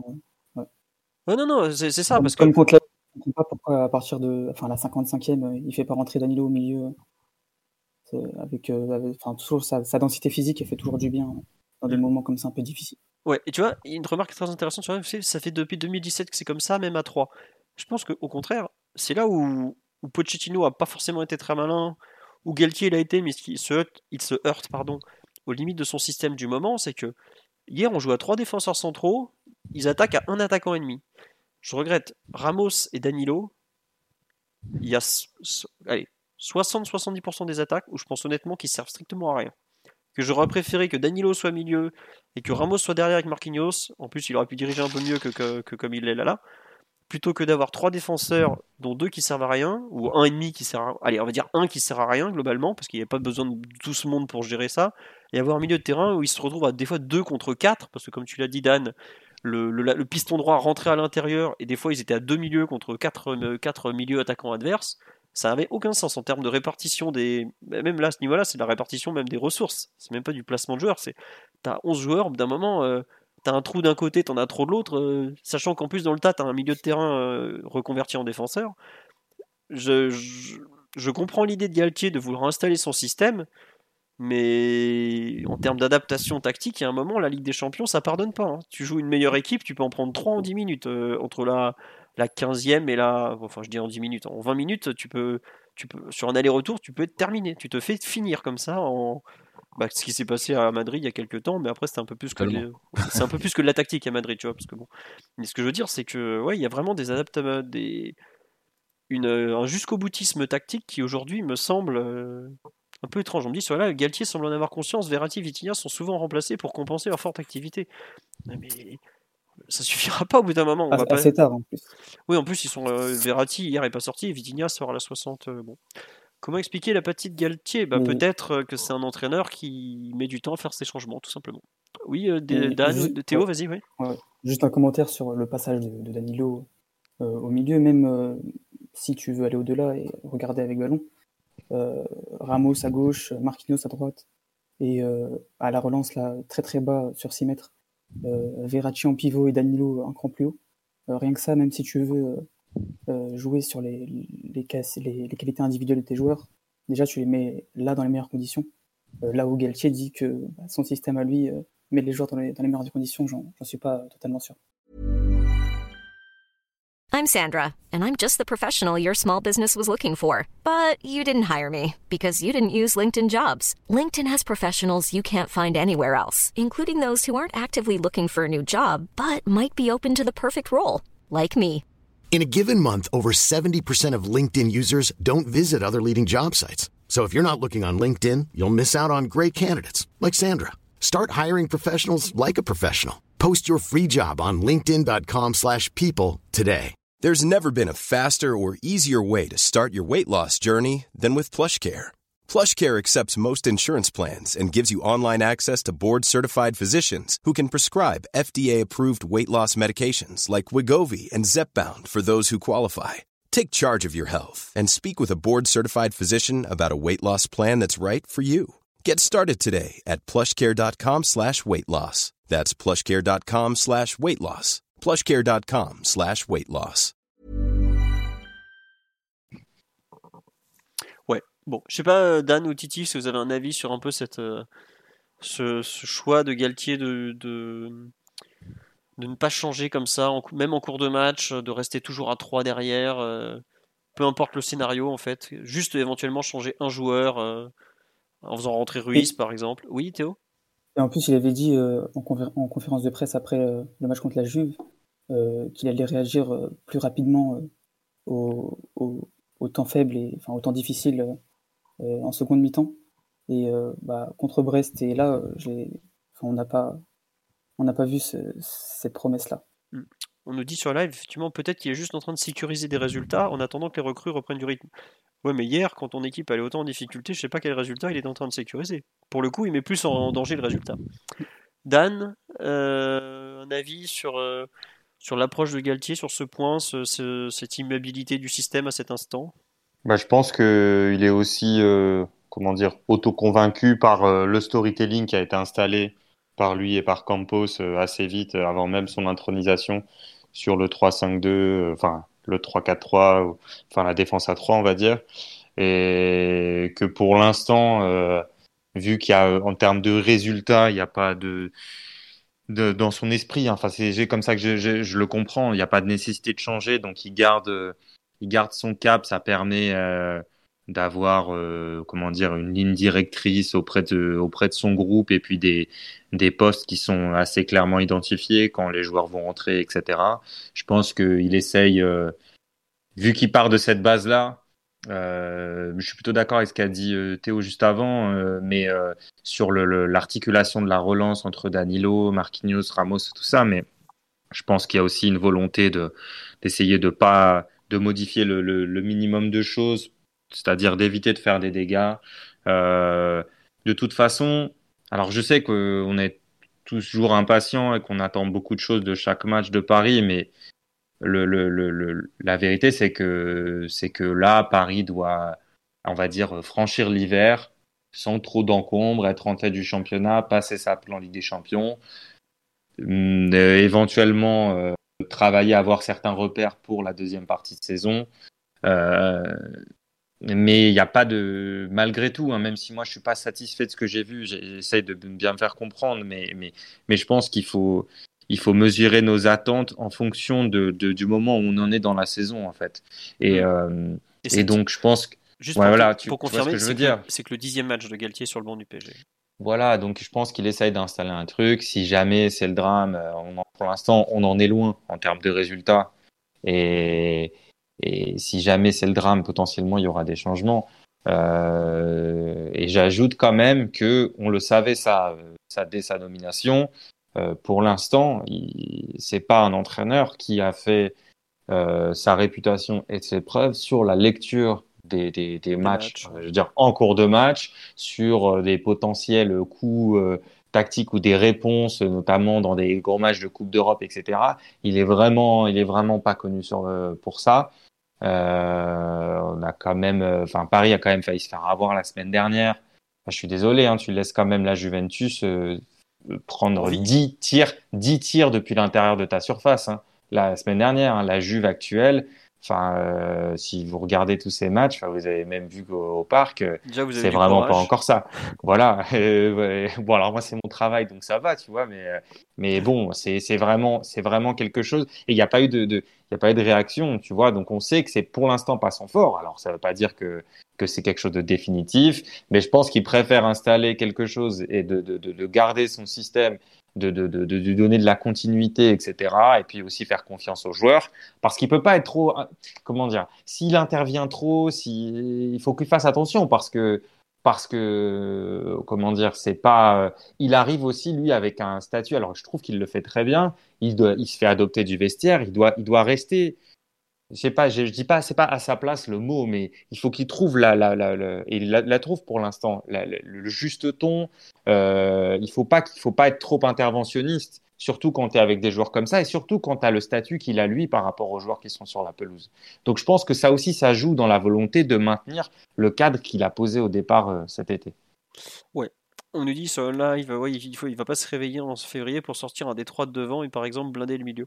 Euh, ça, on sait pas. Est-ce que il en a, il l'a évoqué dès le mois de, dès le mois de juillet, le fait de jouer à 3 dès son premier, je crois, sais même pas si c'est pas dès la première conf l'idée de jouer à 3 au milieu. Je pense qu'il a quand même beaucoup d'idées en stock, hein, même si pour l'instant il montre pas tout. Mais comme tu dis, il est aussi dans une phase d'apprivoisation, Bon, j'y arriverai pas. Il a prouvé. Oh là là, là, Merci euh, de son vestiaire. Euh, celui-là, j'ai trop de mal à le sortir. C'est peut-être la fatigue, je sais pas, mais je suis désolé. Et euh, il peut pas non plus faire tout et n'importe quoi. Il va pas jouer au savant fou. C'est vrai que celui-là, on parle de Tourelle, mais Tourelle est un entraîneur connu justement pour pour faire des dingueries avant, en cours de match. Bon voilà, c'est un mec qui lance Choupo-Moting pour gagner un quart de finale Ligue des Champions, donc on n'est pas tout à fait sur la même chose que ce bon Christophe Galtier chaque entraîneur a sa méthode pour faire passer ses, méthodes, son discours, son, ses envies, ses idées. On verra dans la durée. Mais le fait, il faut quand même rappeler que ce n'était que le dixième match. Euh, on me parle sur live de la double, confrontation contre Benfica. Si on est autant en danger à Benfica, je pense par exemple qu'il sera plus réactif. Parce que... Ah bah là sur le, pressing tu vas en manger à Benfica. Hein. c'est Roger Schmidt. Euh, Roger Schmidt là c'est ce bon Roger est du genre à vitaminer ses avant-centres pour, euh, pour aller presser, presser, presser. un peu... Euh, Roger, il est passé par Salzbourg, lui, si je me trompe pas. Avant d'aller au euh, Bayern, notamment, je crois. Enfin, bon. Je sais pas si tu as Salzbourg, mais je sais que ouais, Leverkusen, c'est là où il a mm. le plus. Ah bah, le plus... Si vous voulez voir un match, par Salzbourg, si vous voulez voir un match d'anthologie, vous regardez le Bayer Leverkusen de Roger Schmidt contre le BVB de, de Tourelle, où tu as un essaim d'abeilles qui se déplace autour du ballon pendant 90 minutes. Ça a donné un 0-0 absolument dégueulasse. C'est un, match euh, historique du pressing, si vous voulez. C'est infâme. Bref, on nous dit on va se faire cuisiner par Schmidt si on continue comme ça. Très bonne blague. 8 sur 10 facile. Euh, après ça, qu'on nous dit qu'il y aura Julian Draxler dans le camp d'en face pour presser, donc bon, ça devrait être gérable quand même. c'est pas le, c'est pas pour tout de suite. On a beaucoup été assez euh, négatifs sur ce match parce que je pense que euh, malgré la victoire, il y en a beaucoup qui n'ont pas apprécié. dans le, rendu collectif, notamment la première mi-temps qui est franchement très très compliquée, etc. etc. Est-ce qu'il y a quand même des points positifs, vous trouvez, d'un point de vue collectif à, à ressortir de cette partie. Je sais pas, euh, Titi qui, qui en général est, un optimiste, euh, ou Théo, ou Dan, je ne sais pas. Oui, Titi. J'avoue que là, j'ai. J'ai pas d'idée tout de suite, là je vais laisser les deux autres, peut-être que ça va m'arriver, ça va arriver entre temps, mais là j'ai pas d'idée tout de suite sur le point positif collectif. J'ai peut-être des idées sur euh, des choses individuelles, mais collectivement pour l'instant. Théo n'ouvre pas le micro, donc je pense qu'il n'en a pas. Dan, de ton côté, d'un point positif un peu que tu as noté sur, sur le match quand même? Bah, comment dire, je trouve que bon, malgré tout ça, tu à alors t'arrives à t'en sortir sans sans concéder des giga occasions et des occasions très nettes. Et euh, c'est tout con, hein, mais si, on cherche un point positif, bon, tu sors de là finalement. Euh, alors certes, alors non seulement tu as gagné, mais en plus, euh, voilà, tu t'as t'as pas euh, ton gardien est pas l'homme du match non plus. Euh, donc je pense que que collectivement il y a eu quand même. Enfin moi j'ai pas vu euh, des joueurs absolument pas concernés. Alors certes au début on en a parlé, la pelouse, le fait que ce soit l'adversaire le plus petit de la poule, etc. Mais quand ça a commencé à chauffer, moi j'ai pas eu l'impression de voir des des, des joueurs comment dire sous panique ou non, mais euh, découragé en tout cas, ou euh, qui renonçait, etc. J'ai pas eu l'impression d'une mauvaise attitude. Bon. bon, tu me diras, c'est le minimum, mais euh, j'essaie de répondre à ta question. Ouais, non, non, moi j'ai sur le live, on en parle effectivement. L'entrée de Ruiz qui amène une vraie alternative au milieu de terrain. je trouve que c'est un peu une plus un individu qu'un truc collectif. Mais dans nos difficultés à, à, sortir le ballon, je pense que ce, ce profil va peut-être être plus utilisé qu'on l'imaginait au départ. Euh, on verra après ce que. Mais en tout cas, le PSG, s'il en avait besoin une, dernière, une nouvelle fois, et je pense que Galtier et Campos le savaient dès le moment où ils, ont dit oui au projet du club, puisqu'ils ont passé tout l'été à tenter de trouver un mec grand capable de jouer long et tout ça, le PSG a besoin d'une solution pour jouer long quand on, ne peut pas se permettre de jouer tout le temps court. T'as beau avoir des super techniciens derrière, mm. au bout d'un moment, euh, aujourd'hui, les équipes sont tellement bien organisées, les pressings sont tellement bien, bien coordonnés, les joueurs sont tellement endurants. Tu peux plus te permettre d'avoir euh, une seule façon de sortir le ballon, euh, même compter ça soulagerait tellement l'équipe d'avoir quelqu'un capable de, de euh, qu'on est capable de toucher, qui est capable de garder le ballon, mettre le ballon au sol et de faire remonter le bloc euh, euh, comme ça, ça soulagerait tellement l'équipe. Bah, ce que fait Faiben sur le but, alors certes c'est qu'une fois pour l'instant, je crois qu'il le fait deux fois d'ailleurs de Naruma, mais en cas sur le but c'était super intéressant et ça soulagerait vraiment l'équipe d'avoir ce, genre de profil là. Il l'avait bien sûr ciblé. Euh, avec euh, bah, Skamaka euh, qui avait été ciblé un moment devant Lewandowski au début aussi si je dis pas de bêtises avec ouais. qui était un peu à fond dessus donc ouais c'est quelque chose qu'ils avaient ciblé et voilà on a vu qu'on on a vu qu'on n'a pas réussi à le faire. Et hier vraiment, on a on a pu comprendre que ça ça peut nous gêner par moment ce, ce, genre de pressing. C'était que Haïfa hier, mais ça, ça, peut être le ça peut être plus difficile face à d'autres équipes qui vont nous ah. presser très très haut. On a vu contre City il y a deux ans. Moi, je n'oublierai pas cette deuxième mi-temps où City a décidé de nous presser très très haut et de nous orienter sur le côté droit un peu Florenzi, Navas, euh, Marquinhos, c'était assez compliqué quoi. Donc euh, ça peut nous, nous, nous, péter à la gueule euh, rapidement. Ouais, il y avait le Barça aussi, même à la maison, après, le, après le, Barça où tu prends le bouillon. Mais, mais d'ailleurs, tu peux. Bon, déjà, si Skamaka était là, il n'aurait pas joué. Ça, c'est la première chose, je pense, parce qu'il n'aurait pas, voilà. Et, et, après, tu peux aussi jouer plus long sans forcément jouer dans les airs. Enfin, si on prend un des, un des matchs historiques du PSG, bah, tu prends le, le match face à la Taranta.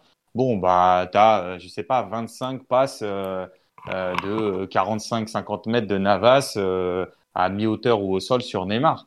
Il, a, en a tellement fait qu'il s'est pété ce soir-là. Exactement, exactement. Non, mais tu vois, le jeu, jeu mi-long, jeu long, ça peut aussi euh, alors certes, évidemment, si tu as un Benzema cible, un Lewandowski, euh, des mecs qui sont capables de contrôler poitrine ou ou, ou, des pivots qui peuvent faire des déviations, bon, c'est sûr que c'est intéressant. Mais avec, les, avec le, ce que tu as à disposition, tu peux aussi faire du jeu long et mi-long sans forcément passer par les airs. Je ne m'attends pas à ce qu'ils jouent, mais il y a, y a qui est dans ce registre. On en parle sur le live, justement. Oui. En, tout cas, en tout cas, Reims, qui euh, était bon pour, euh, pour contrôler de la poitrine comme ça, dos au but et euh, poser le ballon pour euh, repartir avec un, un 8 lancé ou, en se retournant. Moi, je m'attends pas à ce qu'il joue, mais c'est une piste pour l'avenir. Bah, au bout d'un moment, il va bien qu'il falloir qu'il joue. Alors, on ne sait pas trop pourquoi il joue peu je suis pas sûr qu'il soit totalement euh, débarqué dans sa tête au PSG. Euh, ce qu'il est bien, ce qu'il a totalement réalisé qu'il est joueur du, Paris Saint-Germain. J'ai parfois un peu des doutes. Ses, ses, entrées ressemblent pas à, ce qu'il était euh, à Reims. Hein. Ouais, je, suis d'accord. Bon, c'est vrai qu'on nous dit sur là, il demande souvent avec la main de jouer en remise. Ouais, oui, mais bon après. C'est plus compliqué. Dan, on t'entend cliquer ou je ne sais quoi. Il y a un truc qui, toutes les 5 secondes, il fait tac, tac, tac. ah, alors, alors je coupe mon micro, j'essaye de, relancer ça, pardon. Il n'y a pas de souci, t'inquiète pas. Euh, non, sur l'aspect positif, moi il y a quelque chose dont on n'a pas parlé, c'est le, le, nombre, le volume d'occasions quand même. C'est que tu es en difficulté et même au pire moment, tu envoies, euh, tu es capable à n'importe quel moment de d'utiliser la profondeur, tu, trouves des, solutions, parce que bah, forcément quand tu as des équipes qui viennent te chercher très haut, que tu as cette qualité euh, avec le ballon, parce que ça reste euh, des joueurs d'immenses talents, tu... c'est pratique. Il hein. faut quand même le dire. Euh, faut quand même le dire régulièrement. Tu, tu as des solutions incroyables qui s'offrent à toi. Bah tiens, tu as, parlé de la profondeur et j'ai trouvé qu'on avait pas mal prise euh, bah, les deux premières actions avec, euh, avec Kylian. Je crois que Neymar en a une aussi où il part. il a presque le, un penalty. En seconde période, tu as Messi qui fait deux, deux bons appels. Bah, c'est un moment où, ça va un peu mieux. Hein.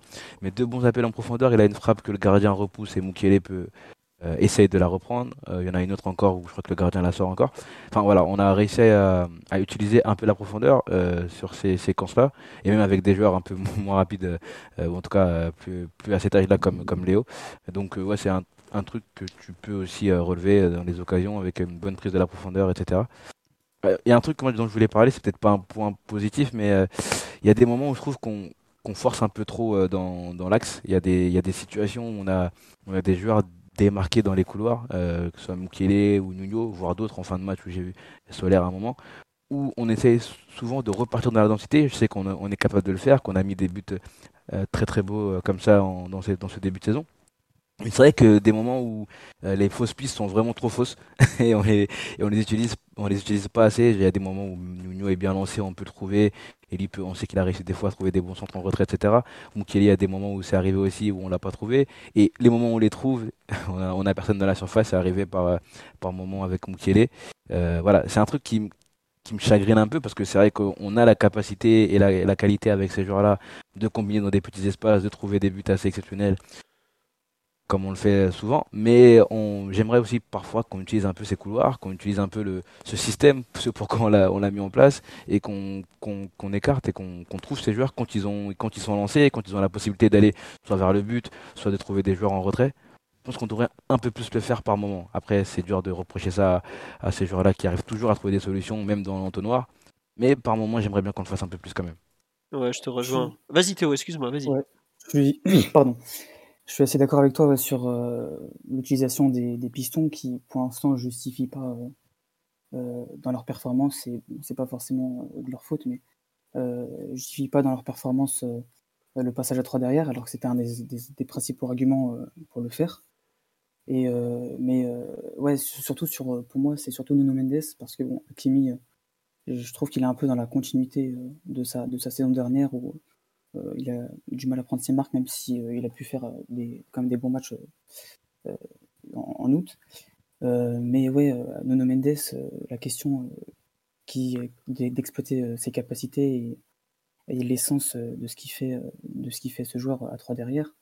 il reçoit dans des ballons où bah, je le trouve un peu un peu moins à l'aise, où il est moins responsabilisé, à la sortie de balle, mais surtout dans, l'animation de son côté, euh, dans, des dans des zones euh, beaucoup plus avancées, euh, là où on passe du coup surtout par l'axe pour trouver nos joueurs références, Messi, Mbappé, Neymar.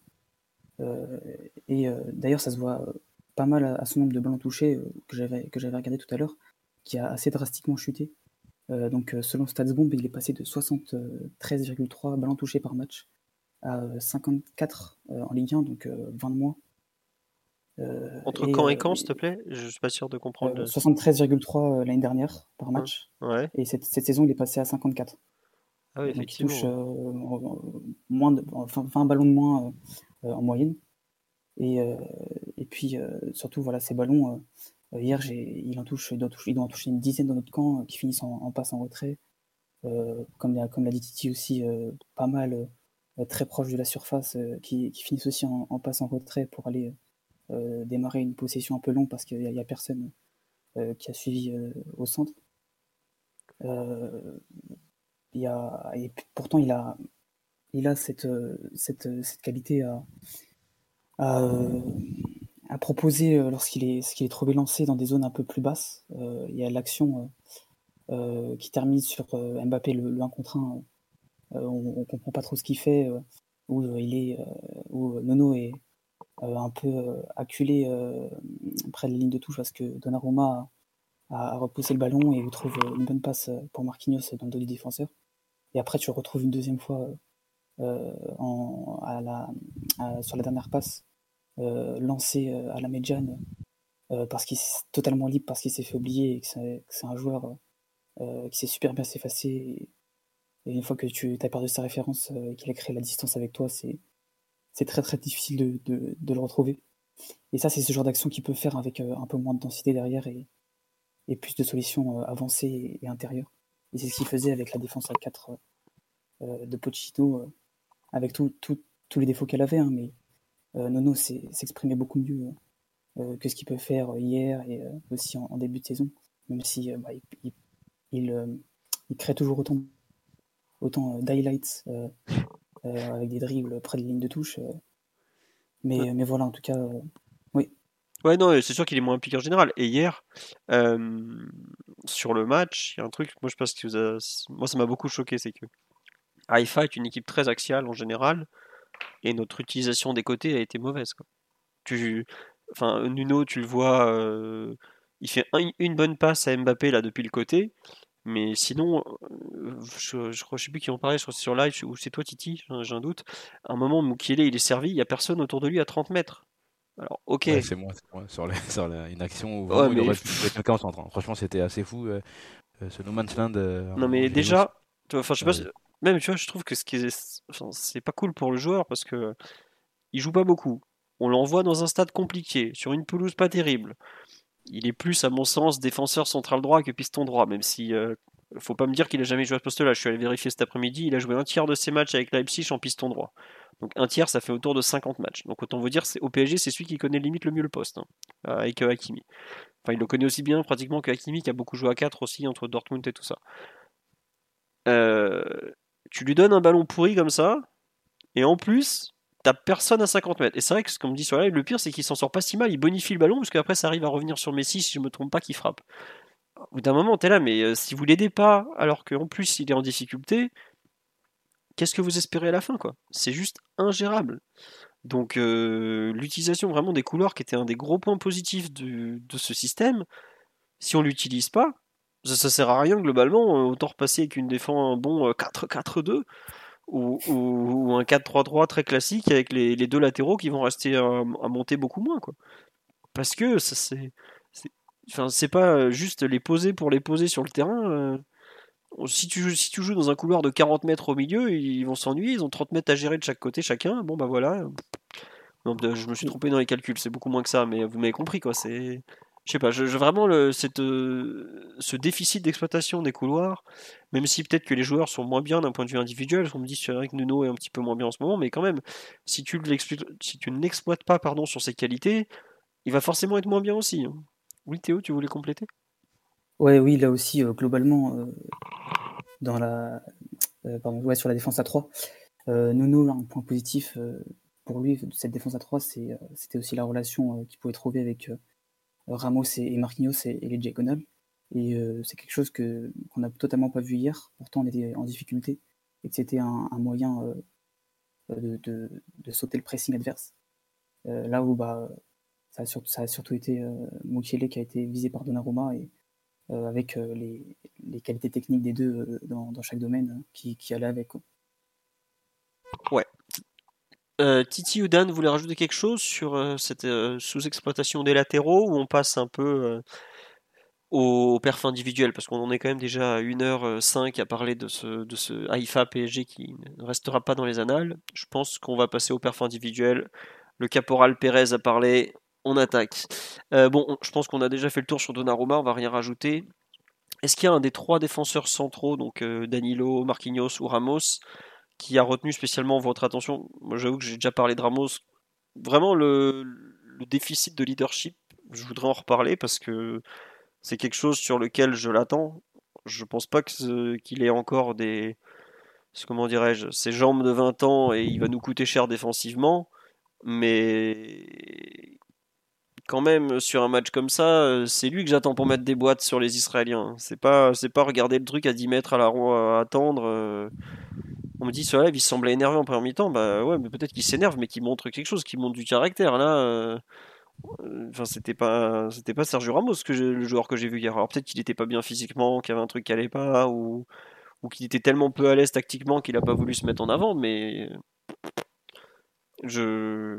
Bah, bah en fait, je te rejoins, euh, Philo. Euh, mais je pense que tous ces problèmes euh, sont liés à, bah, ces difficultés physiques en fait. alors je, les blessures, l'âge, je t'explique ça comme tu veux mais enfin physiquement, il y a, y a, y a des choses qu'il peut plus faire, donc il sort en retard. Euh, ensuite, quand il sort en retard, il est pris dans le dos. Quand il est suffisamment proche, mais c'est ce qu'on voit, euh, pardon, c'est ce qu'on voit depuis le début de la saison. Hein. Quand il est proche de son adversaire, bah, il doit souvent faire faute parce qu'il peut être pris sur les contrôles orientés, les changements de direction. Il sait qu'il qu'il n'arrive pas à suivre et à être, euh, comment dire, dans le dîner. Enfin, c'est terrible. J'ai presque honte de parler comme ça d'un joueur pareil. Euh, mais c'est très très difficile pour lui euh, défensivement. Alors après, il sait exactement. Lui, Ramos, c'est tout ce qu'il faut faire. Euh, il, sait il sait quoi faire, il sait où se positionner. Mais sauf que voilà, dans une défense comme ça à 3 comme en plus, comme tu l'as dit Philo tout à l'heure, euh, pas, il avait pas non plus un mec sur le paletot, donc il fallait qu'il aille chercher. Mais il sort, euh, il sort pas. C'est pas qu'il sort à contre-temps, c'est qu'il est trop court en fait il est trop court physiquement. Après, il peut pas faire le voyage dans l'autre sens. Et mm. puis, et puis même, je l'ai trouvé aussi euh, moins dominant sur le plan aérien.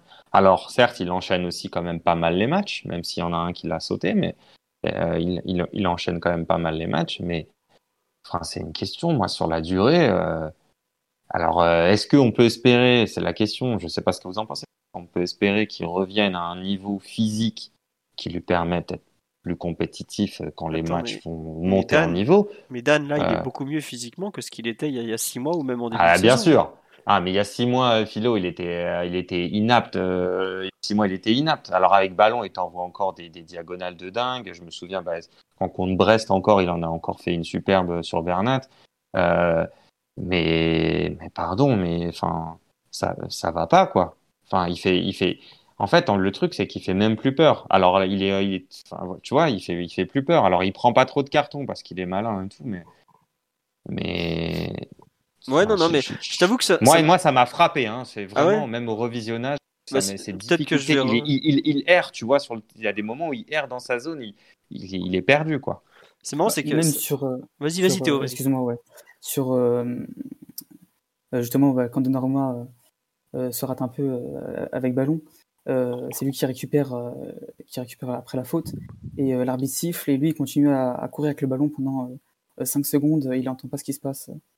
Il est, il est, à l'ouest. Ouais, mais bon. C'est, on nous dit c'est pas le Ramos du Sergio, c'est pas le Sergio Ramos du Real Madrid, c'est pas une question d'âge. Alors malheureusement, je pense que l'âge joue un, flux indirectement. Ah bah si quand même. Il le sent aussi qu'il est plus qu'il a été. Mais bon, c'est vrai, comme dit sur live, il, était, il est présélectionné pour la Coupe du Monde, c'était son but. Oui, euh, il n'a jamais caché qu'il oh. tenait absolument à la jouer. Je sais pas, bon. Enfin, l'Espagne monte. c'est peut-être pas une bonne nouvelle. ah non, c'est pas du tout une bonne nouvelle, non.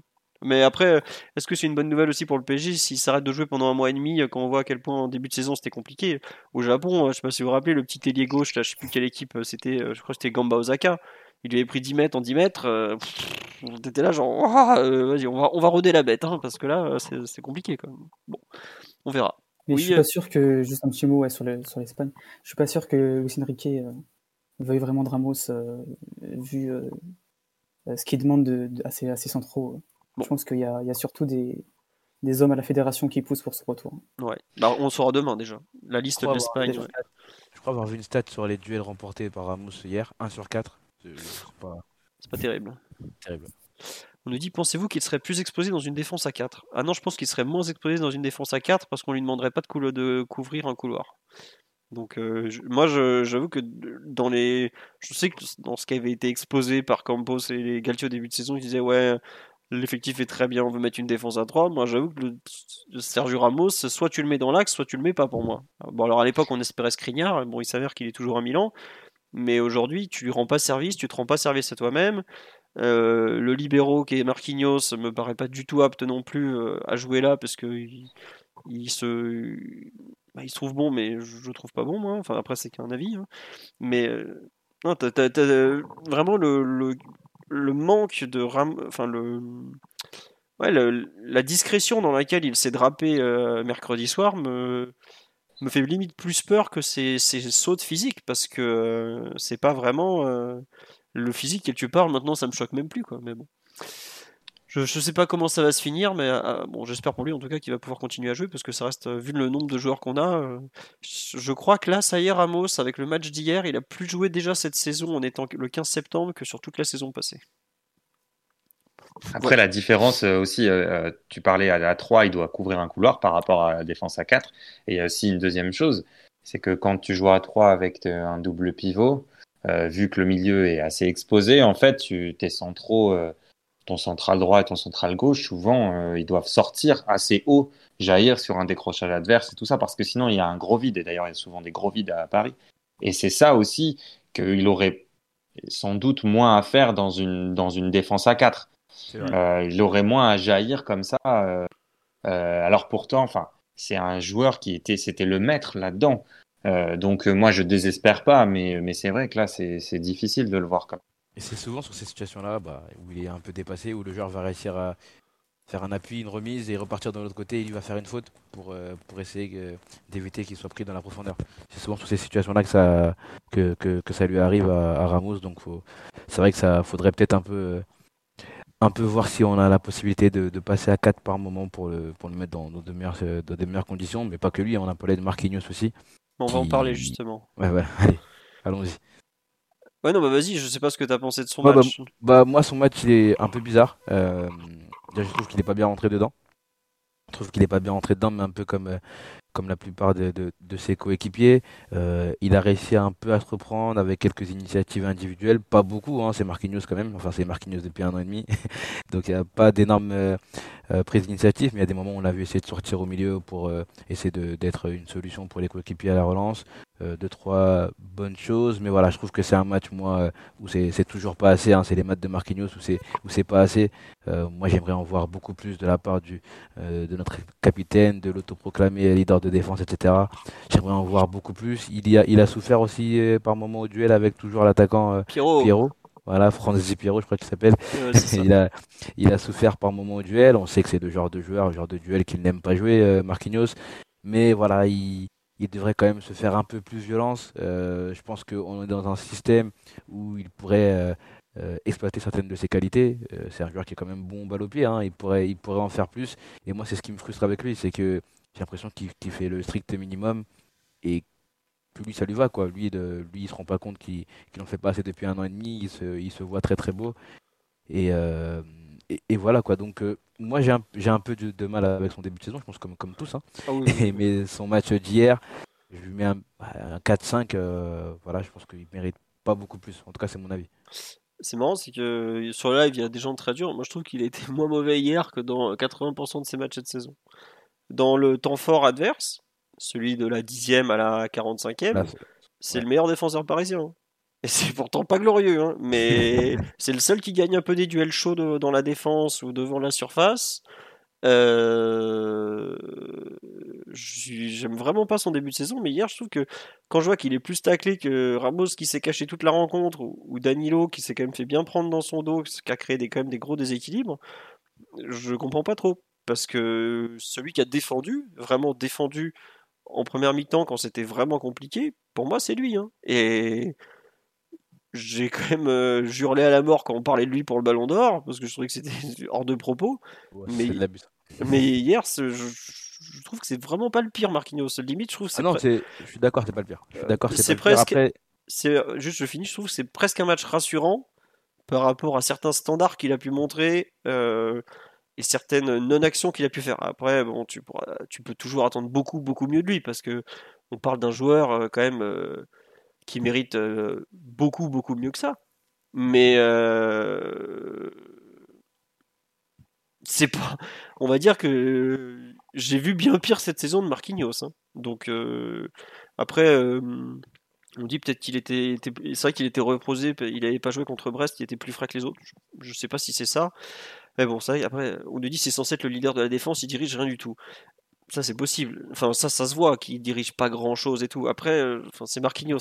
il est entouré par Ramos et Danilo. Vous croyez qu'il va donner des ordres à Ramos et à Danilo qui sont plus expérimentés que lui, qui se placent très bien sans lui, enfin, qui ont pas trop de difficultés à ce niveau-là? Il va rien diriger du tout. Elle s'auto-dirige cette défense c'est pas Thiago Silva qui était coincé entre Kimpembe 20 ans et euh, Meunier qui est con comme une huître. Là, il y a des choses à diriger. Ou, ou.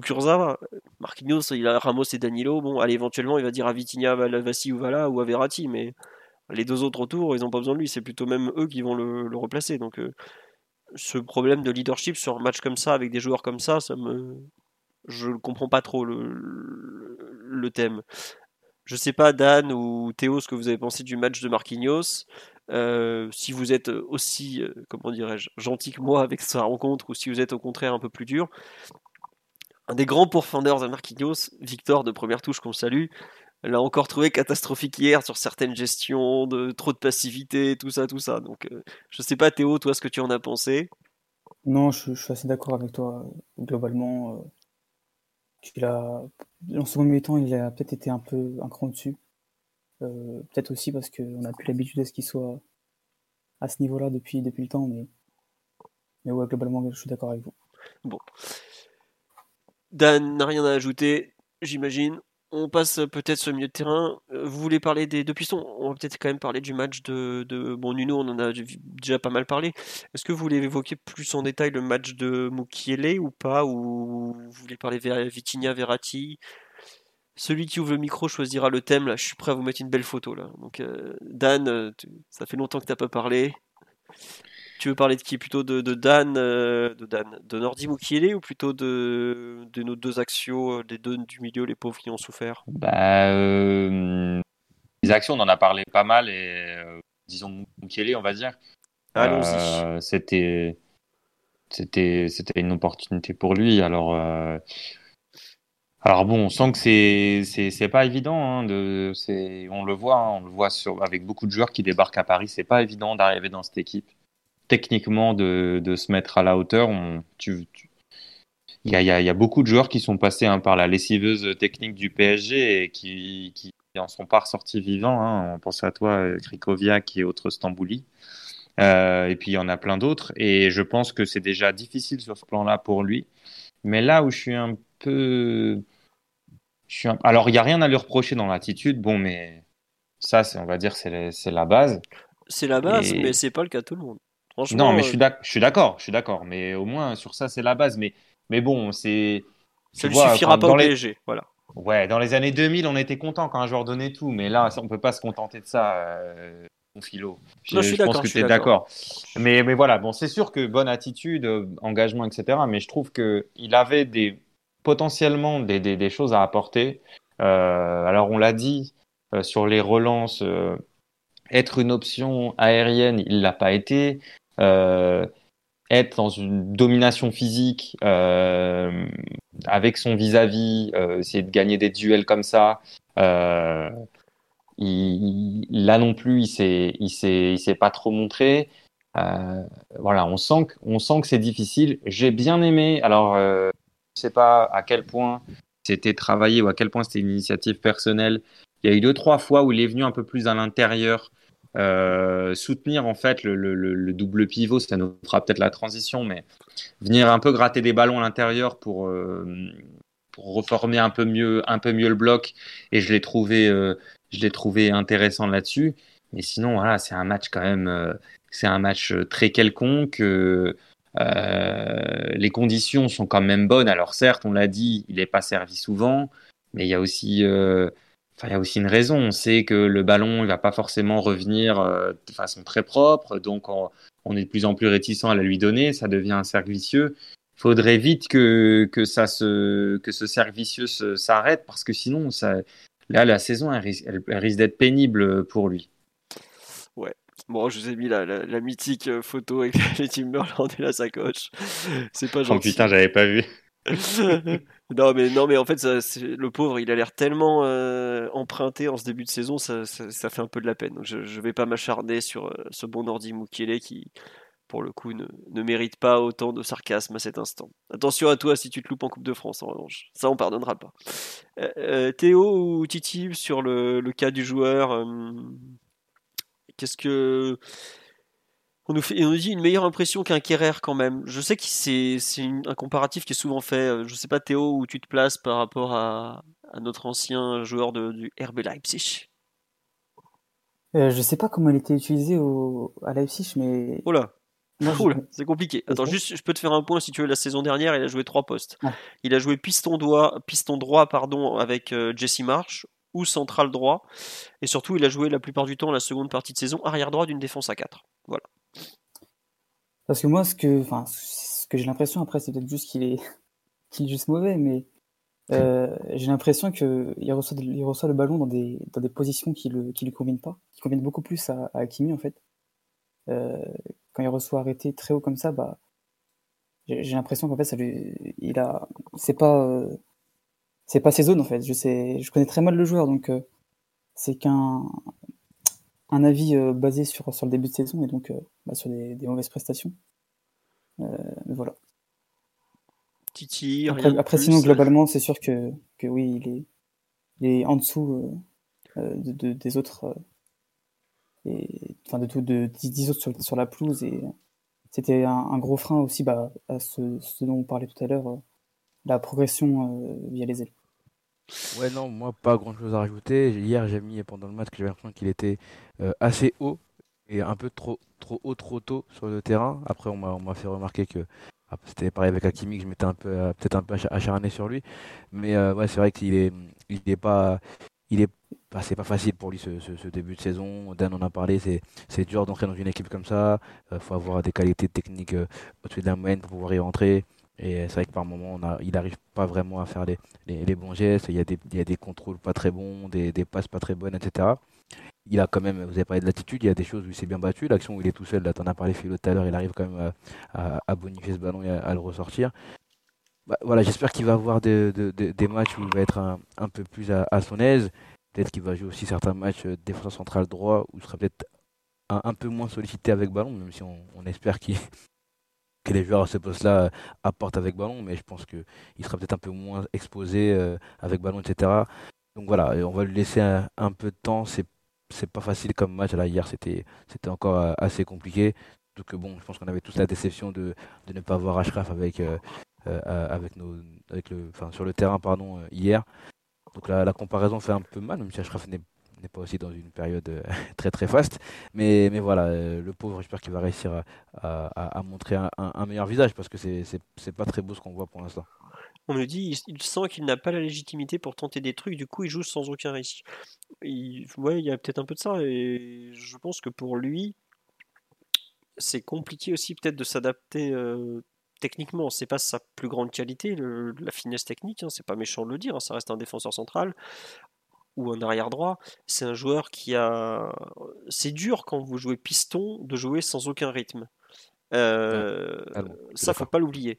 Et il joue sans rythme. Je sais pas si vous vous rappelez, enfin ces dernières années, tous nos il est, je crois que même depuis, depuis allez quoi, 10 ans, qu'on demande aux arrières latéraux de, de jouer avec beaucoup d'intensité, d'aller-retour, de tout ça.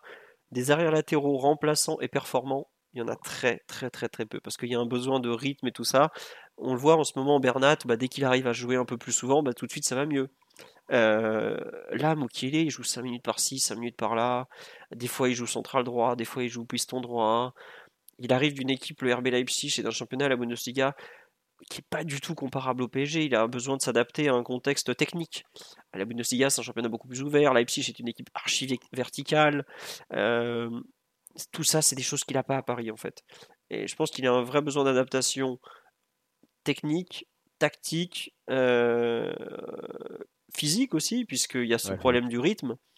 ça reste un jeune joueur, Nordi, il est de 98, il a 23 ou 24 ans, je sais plus de quel mois il est. Bon. J'aime bien ce que tu dis sur les latéraux là, qui, qui sont les latéraux remplaçants qui ont du mal à trouver le rythme, etc. Exemple lointain, mais Lucas Digne euh, a fait un temps, euh, a eu aussi certains problèmes quand il jouait pas, il jouait pas beaucoup derrière, derrière Maxwell, etc. C'est un joueur différent, mais voilà, c'est une chose qui m'a rappelé ça. Euh, je me rappelle aussi que même au moment où, on, où Digne part et qu'on essaie de prendre quelqu'un après, on fait Kurzawa du coup, on voulait Guerrero et Guerrero avait un, avait un peu refusé le, club en disant qu'il allait pas beaucoup jouer à l'arrivée de l'Euro. C'était peut-être pas une peut-être pas une mauvaise décision d'ailleurs à l'époque.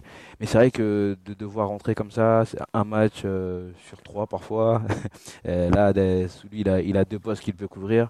C'est, pas le plus facile pour lui et surtout techniquement, euh, il est un peu en deçà. ça se dit, en deçà.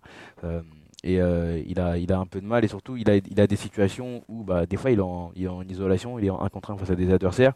Et techniquement, il doit être, il doit être assez sûr pour essayer de, de sortir quelque chose de cette action-là. Donc soit réussir à éliminer pour aller euh, pour aller trouver un centre, soit réussir à sortir le ballon le long de la ligne de touche. C'est pas des situations faciles en fait. Et quand tu as un peu de mal techniquement, que tu es nouveau, que tu n'es pas dans le rythme, bah, c'est peut-être un peu plus exacerbé. Ouais, c'est possible. Bah, enfin bon, on va voir. On nous dit un peu jeter au loup euh, ce jeune dans un match avec des champions. Il y a un peu de ça. Et oui, effectivement, il est de novembre 97. Je voyais 98, donc il a 24 ans, il va avoir 25 ans. Après, il a quand même une certaine expérience. Hein. Il a joué euh, en pro, il doit être à 250 matchs à peu près. Et en Ligue des Champions, si je me trompe pas, il en est à 10 plus 7 plus 6, 23. 24 matchs hier de Ligue des Champions. Donc c'est pas non plus euh, un petit jeune, ne hein, faut pas croire. Bon, on a fait le tour. Euh, vous voulez parler de, de Verratti Vitinha ou on passe plus aux, attaquants Peut-être. Euh, est-ce que vous voulez rajouter quelque chose sur Vitinha? J'en ai un peu parlé. Mm. Oui, Théo, oui. Moi, ouais, j'ai un petit mot quand même euh, parce que il a eu quand même des, difficultés. Enfin, on, l'a mentionné face aux, vagues, aux vagues israéliennes, mais j'ai trouvé toujours assez juste et finalement qu'il s'en est bien sorti. Dans, sa lecture du jeu et, sa lecture des passes intérieures. Euh, il finit à quatre interceptions encore. Euh, et, euh, et puis ouais, sinon globalement, je trouve aussi qu'il s'affermit, de plus en plus dans l'équipe, qui prend un poids un peu dans le, style de, de Nono.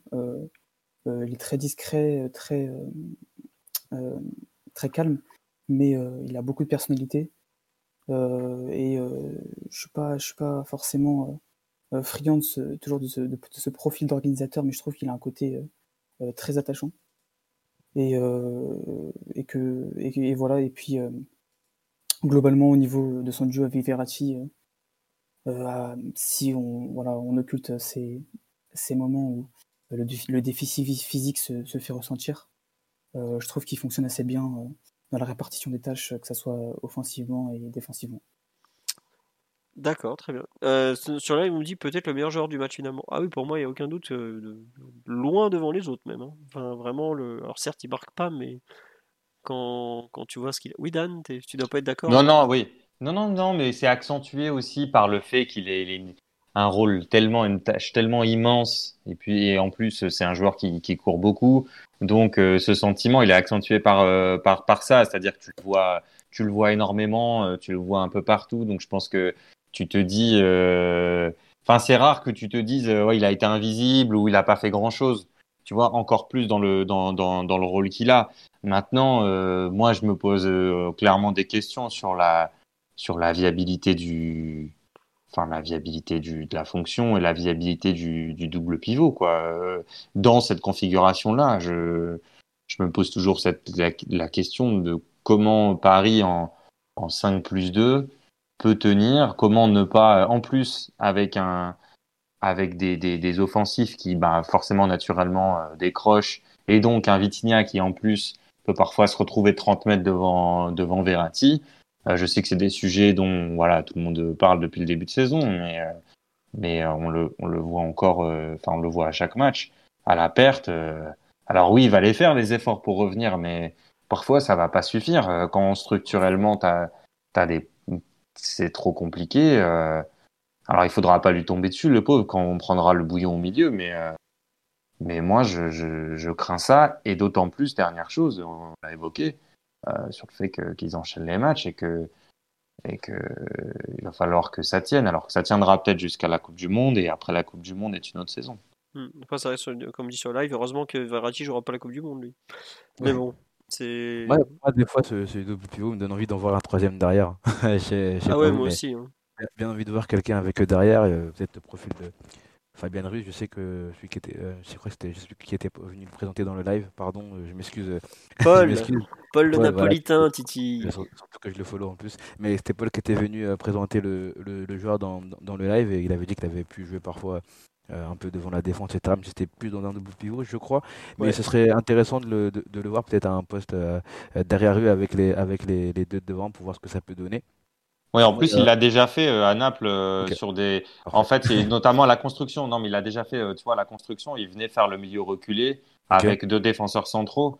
Donc, ça peut te donner en plus une option supplémentaire quand, je sais pas, face à un pressing en, en un contre un. Un coup, ça peut être Verratti qui descend. Un coup, ça peut être Fabian. Et c'est des, tu vois, lui, il est, capable. moi, de, ce que j'ai vu des matchs de, lui à Naples la saison dernière, il faisait, euh, il faisait régulièrement ça, de venir euh, en meneur, euh, en meneur reculé. Bon, après, il y a la question de son, son, son aspect défensif. Mais quand tu dis ça, Titi, toi, tu le vois plutôt, tu veux dire 5 plus 3 ou enlever un central pour mettre, un, pour mettre Fabian? Enlever un central, plutôt, plutôt enlever un central parce que j'ai, bah, je pense que j'ai envie de voir un peu cette équipe avec, avec, avec quatre, les 4 derrière et 3 milieux de terrain.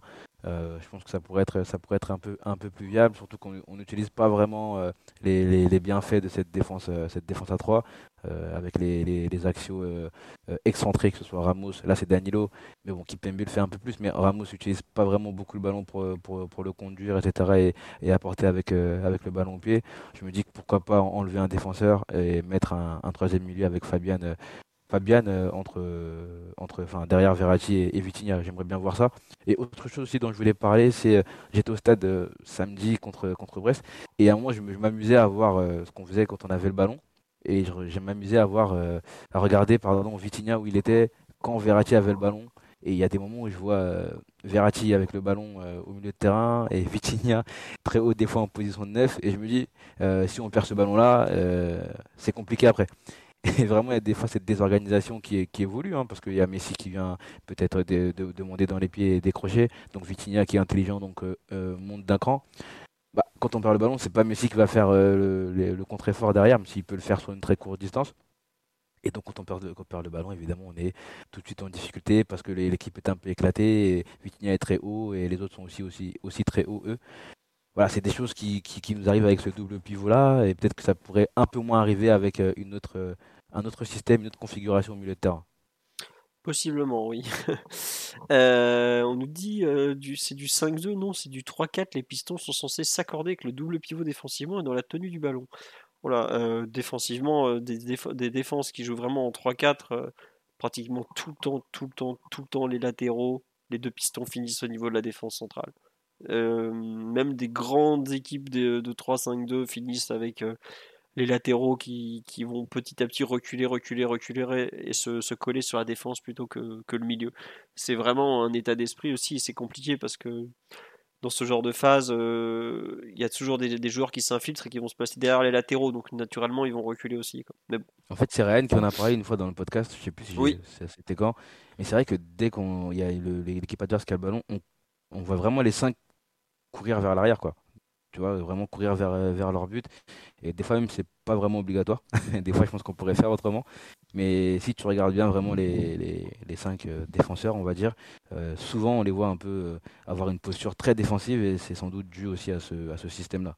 Ah oui, moi je pense que complètement, même structurellement, tu n'as pas le choix. Il y a, en fait, il y a trop de place autour de, de tes deux milieux. Et s'ils sortent, euh, parce qu'en plus ils ont un tempérament un peu agressif, parce que tu, ils, peuvent, ils peuvent reculer, tu as de la place dans, dans le dos. Euh, en fait, tu es, quasiment obligé de, de, de, reculer quand tu défends. Euh, quand tu défends comme ça et quand tu la perds, quand Paris la perd, ils sont quasiment obligés de reculer. Et après, ça peut être un choix, mais la question ensuite, c'est est-ce que tu es dominant dans ta surface? Et pour l'instant, je trouve que, que, que Paris s'est fait quand même pas mal de frayeurs sur plusieurs matchs. Euh, très mal les centres.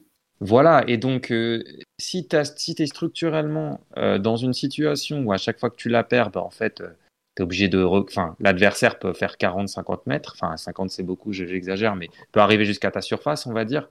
Et, et, et hier, Haïfa l'a fait encore, même à 2-1 à la 87e. Il remonte un ballon jusqu'à la surface, il y a même une faute et un coup franc. Donc si tu, si tu fais ça, il faut après avoir être disposé pour être dominant. Et comme vient de le dire Théo, ben, euh, si après c'est la panique dans ta surface, il y euh, tu peux pas faire marcher les deux choses ensemble. En tout cas, ça pose un problème pour eux. Moi, je trouve que ça pose un problème tactique. On nous dit c'est que c'est aussi le manque d'agressivité des trois défenseurs centraux qui pousse les pistons à reculer. C'est possible, effectivement. On verra. Euh, on nous dit j'ai perso, j'ai pas envie de perdre les pistons et les trois attaquants rapprochés. Euh, oui, oui, après, dans une équipe, il y a forcément des compromis à faire. Est-ce que le but, c'est de garder les pistons et avoir un 11, euh, une défense centrale tremblante et pas équilibrée, sachant que pour pas prendre de but, vaut mieux avoir de mauvais pistons qu'une mauvaise défense centrale. Il hein. faut quand même s'en être bien conscient. Euh, ou est-ce que il faut, enfin, comment comment tu réorganises ou tu organises ton équilibre global? Après, c'est sûr qu'aujourd'hui, si tu repasses une défense à 4, forcément, tes deux latéraux, ils vont moins monter. Oui. Ça, euh, bon, si c'est Mukele, je pense que ça le dérangera pas. Si c'est Akimi, il va peut-être être un peu frustré parce que malgré tout, il fait, il fait ses stats et qu'il est important. Euh... When you make decisions for your company, you look for the no-brainers. If you have a lot of mailing to do, stamps.com is the ultimate no-brainer.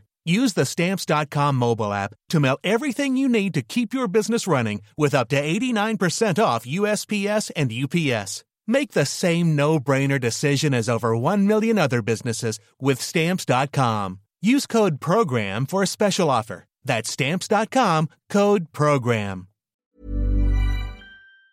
Euh, Aujourd'hui, dans, dans, le, dans le jeu de, du PSG, quoi.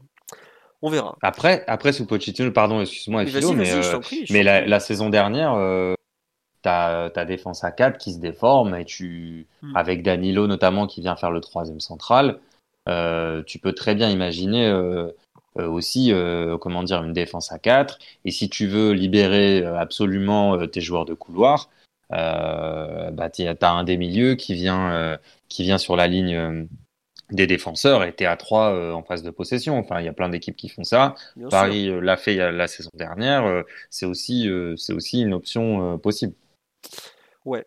Non, mais pour moi, quelque part, vu les joueurs en fait que tu as à cet instant, tu es un peu obligé de faire évoluer ton système. T'as plus Kimpembe, t'as plus Diallo, t'as pas eu Skriniar. Je regrette.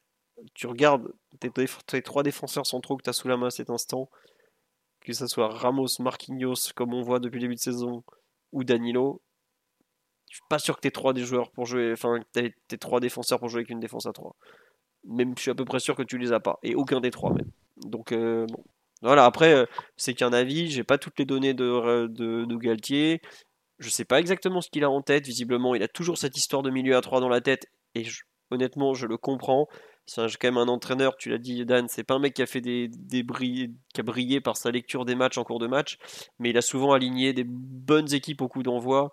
Si nous on voit que le double pivot Verratti Vitinha il est sous l'eau dès qu'il y a une équipe qui nous met un peu sous pression, lui aussi il le, voit, mais encore plus que nous, parce que nous on regarde les matchs euh, deux fois, Bon, Dan, visiblement trois fois, il s'est régalé, il aimait l'ambiance israélienne mais euh, eux, ils les voient des fois 3, 4, 5 fois, ils, revoient tous les matchs, ils ont toutes les séances d'entraînement, ils connaissent les automatismes, ils le voient, enfin, ils le savent. Et je suis pas surpris que cette, euh, remise en cause un peu de l'équilibre du milieu notamment euh, arrive. Et c'est même pas que c'est une remise en cause, c'est que c'est une idée qui date de le qui date du de, depuis le début, il en parle. Donc voilà. On dit, vous l'avez vu mâcher son chewing-gum Bah oui, on est sur la mastication d'un entraîneur qui n'est pas satisfait de ce qu'il voit. De ce qu'il voit. J'aurais pas aimé être le chewing-gum de Christophe Galtier hier, c'est comme ça. Après, bon, les plus grands entraîneurs du banc parisien mangeaient des choupas choups et laissaient les, sucettes, les brins de sucettes par terre à la fin. Ça, c'est, C'est les très grands, ça. C'est ceux qui battent le Barça de Cruyff. C'est autre chose. Le plus grand, on peut le dire. Ah, je sais pas. Il nous a fait des dingueries aussi, quand même. Hein. Louis, j'ai beaucoup d'affection pour toi, mais il y a des fois, quand on a perdu à la Corogne, je t'aimais pas beaucoup, mon grand. Hein. Faut penser comme ça. Euh, sur les perfs individuels, bon, je pense que Verratti, il n'y a pas grand chose à en dire. Vitinha, on a un peu fait le tour. Vous voulez parler des trois attaquants ou vous souhaitez pas en parler parce que vous estimez que il n'y a pas de, y a pas grand chose à en dire? Peut-être quand même. Je sais pas, euh, Théo, Titi, Dan, euh, s'il y a un, des, des trois devant dont il faut spécifiquement parler ou pas. Oui, Titi. Pas s'il faut spécifiquement en parler, mais on parlait du match de, de, Mbappé qui était assez, assez spécial. on a ses, premières minutes où dans les 11 premières minutes, il a quand même deux situations euh, où je pense qu'il doit quand même mieux faire, au moins se créer une situation, parce que je crois qu'il y a une fois où il tire pas carrément dans les, dans, dans les deux. J'ai un doute, mais je crois qu'il ouais, il, se, il, se, il, se, retourne pas bien, je crois. Il arrive plus à frapper. Enfin, il y a un truc où il frappe pas, quoi.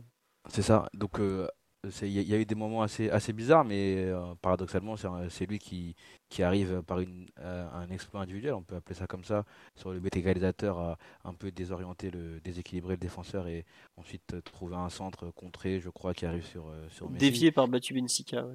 C'est ça, par euh, Dylan, l'ancien parisien, si je dis pas de bêtises. C'est ça, c'est ça. Ouais, mais euh, voilà, il, fait ça en première mi-temps. Après, en seconde, bah, il y, a, y, a, son but, hein, euh, avec une, excellente passe de, de, de, Messi. bah, il fait quand même un match où il est décisif, du coup, sur deux des trois buts. il a eu du mal, enfin, du mal à entrer dedans avec ces deux occasions.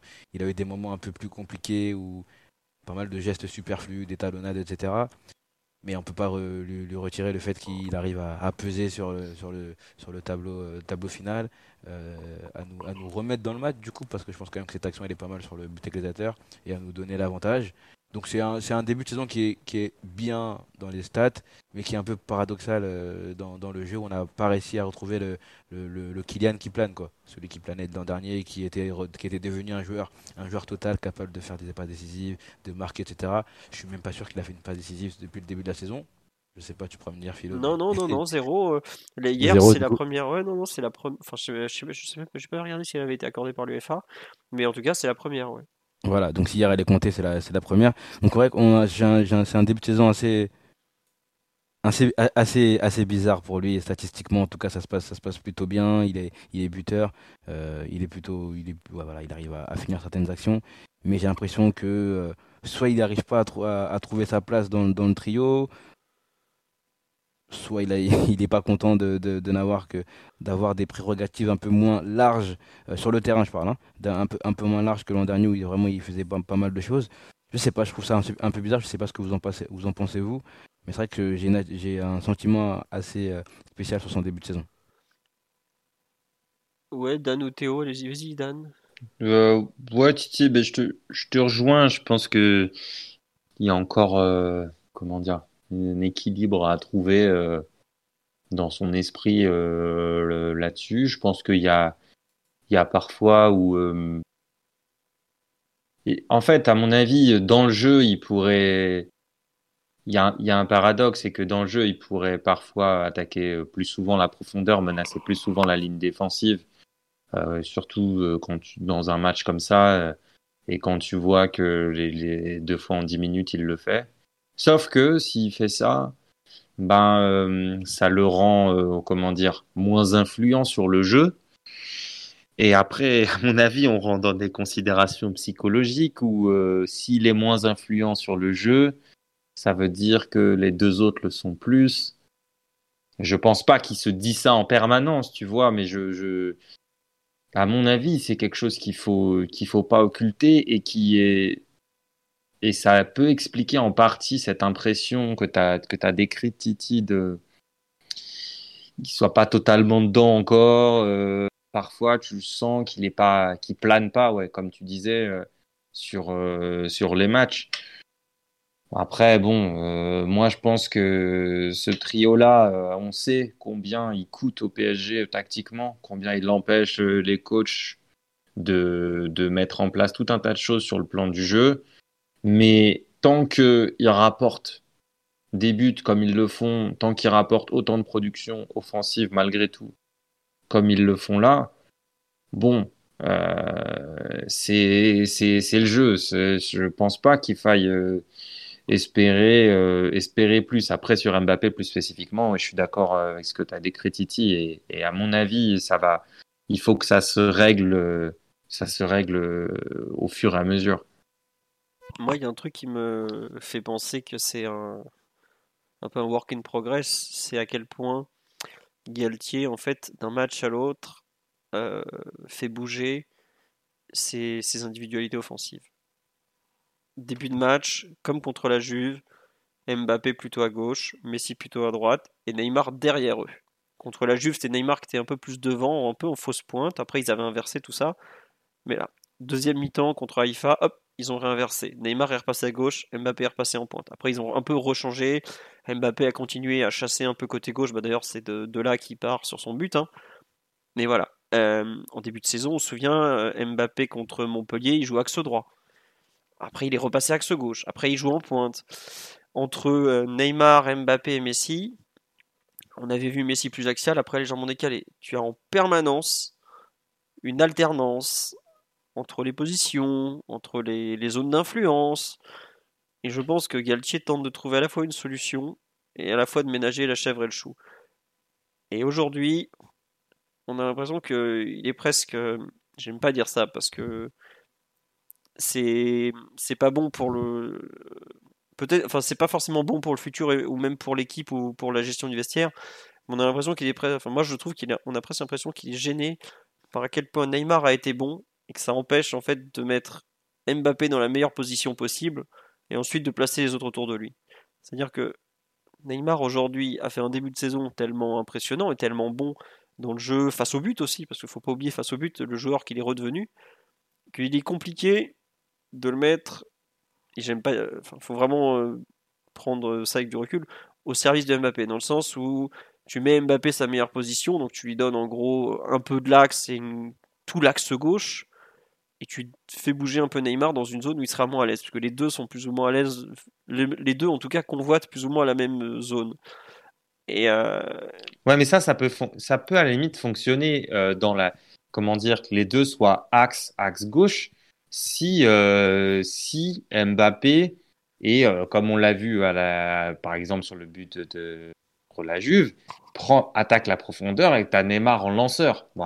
tu vois ce que je veux dire? C'est que c'est pas forcément dérangeant que les deux viennent dans la même zone, déjà pour combiner. Euh, y a, ça peut aussi, euh, Messi peut venir se rapprocher. Pour moi, c'est pas, c'est pas tant un y a problème. Pas que ça, en fait. C'est comme tu dis, je suis pas sûr que Mbappé, l'an dernier, on lui a donné une liberté totale. Il a pris goût à toucher le ballon, il a pris goût à créer, à combiner.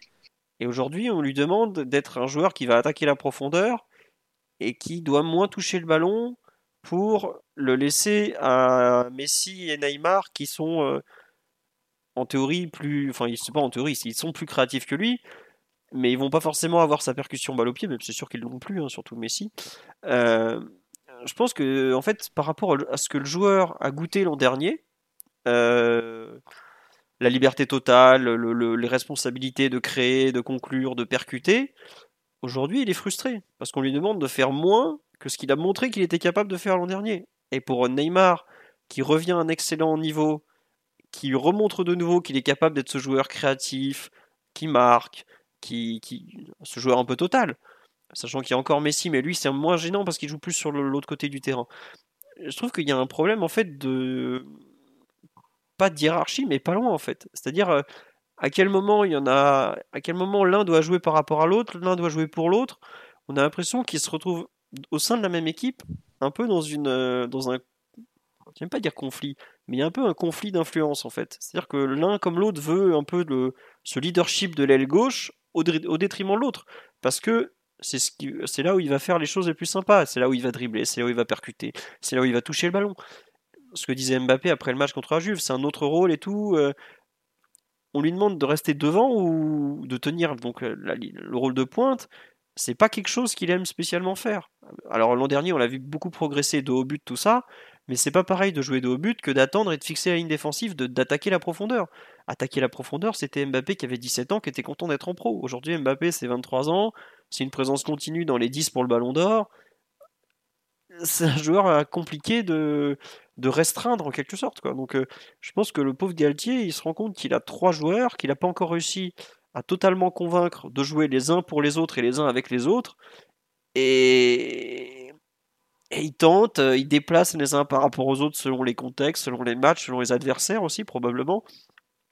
Mais il n'y a pas encore, je trouve, cette, cette étincelle et la MNM me paraît être tout le temps un 2 plus 1 que, que vraiment un, trio où, où, chacun va pouvoir exprimer 100% de son, son potentiel. Parce que euh, ils n'arrivent pas l'un comme l'autre à, totalement trouver leur place à cet instant. Et je trouve que Neymar s'en accommode mieux que Mbappé pour l'instant, justement. Après, c'est que mon analyse, mon ressenti par rapport au match. Hein. Dan, Théo et Titi, vous pouvez ne pas du tout être d'accord. Je, je n'attends que vos, que vos opinions et vos contre-avis. Je sais pas, Titi, euh, si, si tu es euh, où tu en es de cette euh, de ce trio dans tes. Bon, Théo est d'accord avec moi, donc c'est bien. Théo. J'ai commencé par le dire du coup, donc je suis plutôt d'accord. Ouais, j'ai commencé par dire que je trouvais que Kylian n'avait pas trouvé sa place dans le trio. Dan aussi a un peu, on a un peu parlé. Mais en tout cas, ouais, euh, sur, euh, sur, sur, le trio, je pense que euh, Galtier se, doit, doit, doit un peu se gratter la tête. Hein. c'est vrai que c'est, moi, je trouvais ça bizarre un peu hein, de changer à chaque fois les positions des trois, qu'on n'ait pas quelque chose de très clair. Lui-même le dit que, par exemple, à la mi-temps, à la mi-temps pardon, hier, il a changé quelque chose et Neymar est un peu plus passé à gauche et il a pu ensuite aider au milieu de terrain. C'est vrai qu'au début, je pensais que ça allait être un peu plus clair, mais c'est pas facile aussi de, de, de, laisser ça figer parce que, évidemment, euh, on t'en a parlé, Mbappé aime bien euh, être à gauche, Neymar aussi. Euh, comme Dan a dit, ça serait pas un problème si, bah, comme sur le but contre la Juve, il attaque la profondeur, etc. Moi, je me rappelle aussi d'un match contre Liverpool au parc où les deux étaient, étaient côté gauche, avaient réussi à faire pas mal de choses. Après, réussi à trouver Cavani dans l'axe, c'était assez intéressant je pense qu'ils sont capables de le faire et, et que ce serait bien qu'ils arrivent à le faire de, de façon continuelle ou continue plutôt. Les deux euh, sur les... Ouais, voilà, les deux. Continue, donc continue. Après, la juste là, sur la répartition, euh, alors il y a eu le, le, le, le premier retour de, de Mbappé, là, le fameux match où il fait la tronche, où il est mis axe droit. Mhm. Mais sinon, euh, euh, les, les, les, permutations dont vous avez parlé, c'est surtout lié à l'organisation défensive, c'est-à-dire que quand il y a un 6 organisateur, mhm. ben, Galtier préfère, euh, préfère mettre Neymar euh, sur lui, ben, comme euh, Paredes, comme sur Paredes la semaine dernière. Même si l'objectif c'est toujours d'avoir un mec sur Paredes, donc si Neymar ensuite avec le ballon a dézonné, il y a un des deux, un des trois autres pardon, un des deux autres, Messi ou Mbappé, qui doit, qui doit compenser. Mais je pense que c'est surtout lié à ça. C'est pour ça que hier, on a vu en début de match euh, Neymar un peu plus axial, c'est parce que ça permettait de défendre sur l'organisateur reculé euh, adverse euh, essentiellement. Après, ils avaient plutôt globalement de la, liberté ensuite, j'ai trouvé, avec la balle. Ouais, du coup, du coup c'est plutôt défensif comme tu dis. Ouais, d'accord, je, je, comprends. Et sur la seconde mi-temps, j'ai trouvé qu'il y avait quand même une répartition des rôles un peu plus, un peu plus intéressante. On a, on a on a eu pas mal d'occasions Neymar, d'actions ou situations, peut-être pas occasion, où Neymar, Messi, Mbappé euh, sont dans des positions un peu plus claires et arrivent à se trouver euh, euh, plus facilement. par exemple sur le but avec avec Messi qui trouve Mbappé, je crois que c'est Neymar qui trouve Nuno Mendes sur le côté, Nuno qui arrive à trouver Messi, après Messi lance lance Kylian qui s'était mis un peu dans le dos de après c'était encore Dylan en défense et qu'il arrive à, passer derrière et à faire cet appel euh, et à mettre ce but. Donc on a, on a vu une répartition des rôles un peu plus intéressante aussi parce que je pense que euh, les Israéliens ont un peu, un peu baissé le pied à, un certain moment du match avant d'un de, de, peu mieux finir. voilà, je voulais aussi euh, le, relever ça que sur la fin on a vu pas mal de choses un peu plus intéressantes entre les trois. Ouais. Bah non, non, mais c'est sûr qu'en fait c'est ça qui est frustrant, c'est que quand ils se mettent à jouer ensemble, il y a pratiquement une action à chaque match où bam, d'un coup ça combine et là, c'est inarrêtable. Honnêtement, il n'y a aucune défense au monde qui peut les arrêter. Parce que ça va vite, c'est précis, c'est fluide. C'est absolument parfait d'un point de vue technique. Le ballon, il arrive au bon moment, dans le bon timing. Il n'y a pas de. T'as pas à contrôler de façon américaine au milieu. Hein. C'est impeccable. Mais par contre, t'as comme ça, toujours en permanence, cette impression de, joueur qui cherche sa zone, qui qui sait pas où aller, etc. etc. Et ça, c'est vraiment frustrant. Après, ça, c'est la partie offensive. Moi, il y a un truc qui m'a choqué. Euh, on nous dit, ouais, ils peuvent s'associer, mais ça demande des, ajustements d'horlogerie suisse. Oui, c'est ça, oui. Et, je pense que les trois, enfin surtout les deux, le français et le brésilien plutôt, me paraissent plus être dans une relation un peu de, domination. Messi est tellement dans son monde que bon, voilà. Mais euh, ils auraient beaucoup à gagner, à, s'entendre mieux euh, entre eux. Quoi. Donc euh, ça c'est un truc. Mais non, moi il y, a quelque chose qui m'a qui m'a choqué. Hum, c'est un peu le, le recul de, de, performance.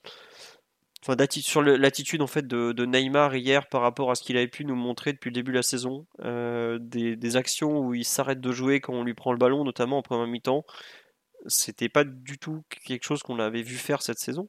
Au contraire, on l'avait vu euh, très très impliqué, tout ça.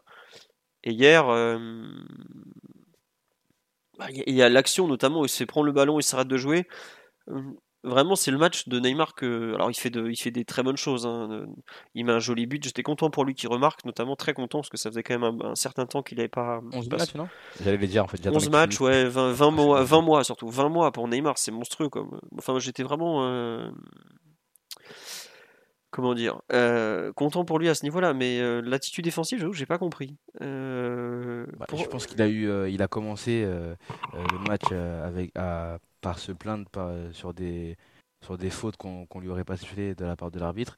Et on sait que quand ça commence comme ça avec Ney, c'est des fois c'est c'est assez compliqué pour lui de se remettre dedans et de faire retomber l'agressivité qu'il a envers le corps arbitral un peu comme un Luka Doncic en NBA au basket. Mais ouais, ça, lui arrive, ça lui arrive euh, assez souvent. Donc il a commencé son, son, match comme ça, donc j'ai eu un peu peur. Mais j'ai trouvé après que moi qu'il s'est plutôt un peu repris quand même niveau attitude, où il a, où il a, il a, il a beaucoup encouragé ses partenaires, il a fait, il a fait des efforts, etc. Oui, oui, as raison. Je parlais surtout de la première mi-temps. C'est vraiment là, c'est vraiment là, sur, sur le, le, début de match et la première, et, après il a été un peu emporté par, par l'euphorie et la furia euh, israélienne. Mais euh, voilà, c'est vraiment euh, ce, côté où l'arbitre, où il rentre un peu dans un match avec l'arbitre. Et euh, il y a aussi un match contre Naples, à Naples. Oh avec Kupers avec Kupers, ouais. C'était assez, c'était assez compliqué. Mais là, voilà, ça a commencé comme ça. Il a réussi un peu à se reprendre. Ça, je voulais un peu intervenir sur ça parce que je pense qu'il a réussi à se reprendre en deuxième période et à être un peu mieux niveau attitude quand même. Et pas mal de, pas mal de, personnes qui étaient sur place, comme je crois Loïc, etc. Et l'ont, relevé, Loïc Tanzi, pardon, l'ont, relevé après sur, mm. sur Internet. Ouais, non, tous ceux qui étaient sur place ont dit que dans l'attitude, il avait été très bien. Après, la réalisation télé, elle était assez pourrie, j'ai trouvé. Euh, on voyait pas très bien, c'était pas très très bien filmé. Donc pour nous, c'est qui sommes derrière la télé, c'est très dur à voir. Mais effectivement, l'attitude en premier mi-temps était, c'était pas le Neymar qu'on a vu depuis le début de saison qui nous a enthousiasmé, qui, qui nous a fait dire qu'il était revenu à, la meilleure version possible de Neymar en 2022. Et c'est vrai ce qu'on dit sur live, euh, c'est peut-être beaucoup par rapport à ça que Galtier a parlé de renoncement, parce que euh,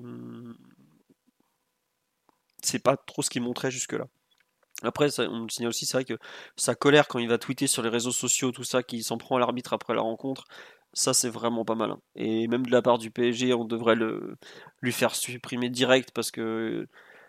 Enfin, on a déjà eu Serge Aurier, on a eu. C'était pas Neymar. Si, Neymar qui avait déjà pris des suspensions pour cette. Neymar. Oui, Neymar. Oui. Voilà. au bout d'un moment, il faut arrêter de s'envoyer des, des, rafales de calage dans les pieds, quoi. C'est. Non, c'est, là, à ce niveau-là, c'est stupide, il n'y a pas d'autre mot. Je, suis désolé. Le frère de Kim Payne, mais le frère, on s'en fout en fait. la, femme de Thiago Silva, qui pareil, qui nous faisait des sublis alors qu'elle comprenait rien au foot, on s'en fout. Quand c'est le joueur lui-même, euh, il l'a pas insulté, heureusement, ouais, mais bon. Euh, heureusement qu'il l'a pas insulté. Après, il l'a, il l'a nommé euh, sur. Je crois qu'il l'a nommé à un moment sur un ouais, Mais après, je comprends l'énervement parce que le carton est un peu. oh, le carton, il est, il est, scandaleux, faut le dire, il est scandaleux. Je pense pas qu'il sera retiré euh, malheureusement, mais en tout cas il est, il est, il est scandaleux. Il est, un, il est un peu surpris du coup Neymar de ça, mais c'est vrai qu'il réagit tout de suite à chaud parce qu'on voit, on le voit faire une vidéo directement dans les vestiaires. Hein, ouais, c'est ça. Bah, juste après la fin du match. Dis-toi que euh, c'était tellement rapide. J'étais encore en train de traiter les trucs d'après match. C'est déjà sur les réseaux brésiliens là, sur euh, et tout ça. Et je pensais que c'était un vieux truc qu'ils avaient ressorti pour illustrer en fait le fait qu'il n'était pas content. Et non, non, non, c'était direct une story Instagram. Bon, bah, pourquoi pas. C'est un peu dommage. En fait, je, je vois pas ce que ça va lui apporter de, de dire à toute la planète que Daniel Siebert est une burne. Tout le monde le, tous ceux qui regardent la Bundesliga savent que c'est le genre d'arbitre un peu tatillon comme ça. Bon, est-ce que le PSG, peut-être qu'il le savait pas, mais est-ce que le PSG l'a pas prévenu? C'est un peu, on va dire que je trouve c'est vraiment dommage, c'est que ils seront pas service quoi. Oui, Titi. J'ai vu que Joe Mario, Joe Mario a pris un, un, carton jaune aussi après son but contre contre la Juve. Contre la Juve hier parce qu'il a il a célébré devant la les supporters de, Turin, là, les, ultras, etc. Il a pris un jeune aussi pour avoir fait c'est le signe des oreilles, etc. Donc, ah peut-être c'est une consigne UEFA. C'est possible. C'est possible, c'est possible, effectivement. Alors que les Ultras de la Juve auraient dû remercier Joao Mario d'avoir plombé les comptes de l'Inter pendant des années, quand même. Faut, faut, lui rendre ça, ce jeune. Bon. Euh, Théo, Dan, euh, est-ce que vous voulez compléter sur euh, les perfs individuels? Voilà, on nous dit qu'il a surtout taquiné arbitre, il n'y a pas mort d'homme. Non, non, il n'y a pas mort d'homme. Mais en fait, l'UFA est tellement des fois bizarre et voire même stupide, on va pas faire semblant, sur certaines prises de décision. Bah, moi, ça m'étonnerait pas, ça m'étonnerait même pas que il lui retire pas son jaune justement à cause de la vidéo après, après match. Hein. Ah, non, alors là, c'est pas le genre à retirer des cartons jaunes à l'UEFA. justement, il veut, il veut dire que justement, justement ne, lui, retirera pas parce, qu'il parce que Neymar a fait la vidéo. Ce Mais même sans la vidéo, je pense qu'il lui aurait pas retiré.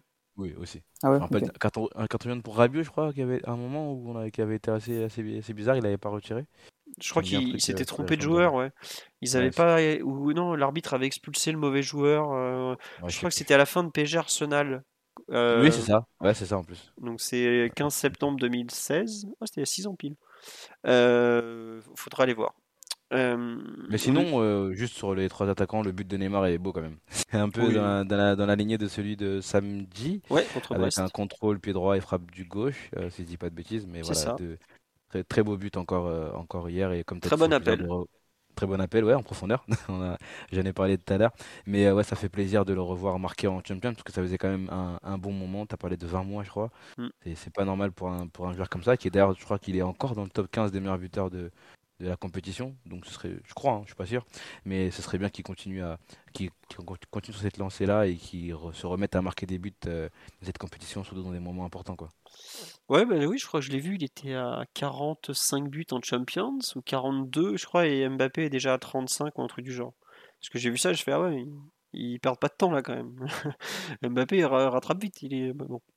C'est comme ça. Euh non, non, je n'avais pas le site sous les yeux. Je sais que, en fait, la campagne de Ligue des Champions 2016-2017, elle avait tout le temps, ça commence à la mi-septembre, et c'était le calendrier était très mal fait, donc euh, c'était le premier match au Parc des Princes, PSG Arsenal. Voilà.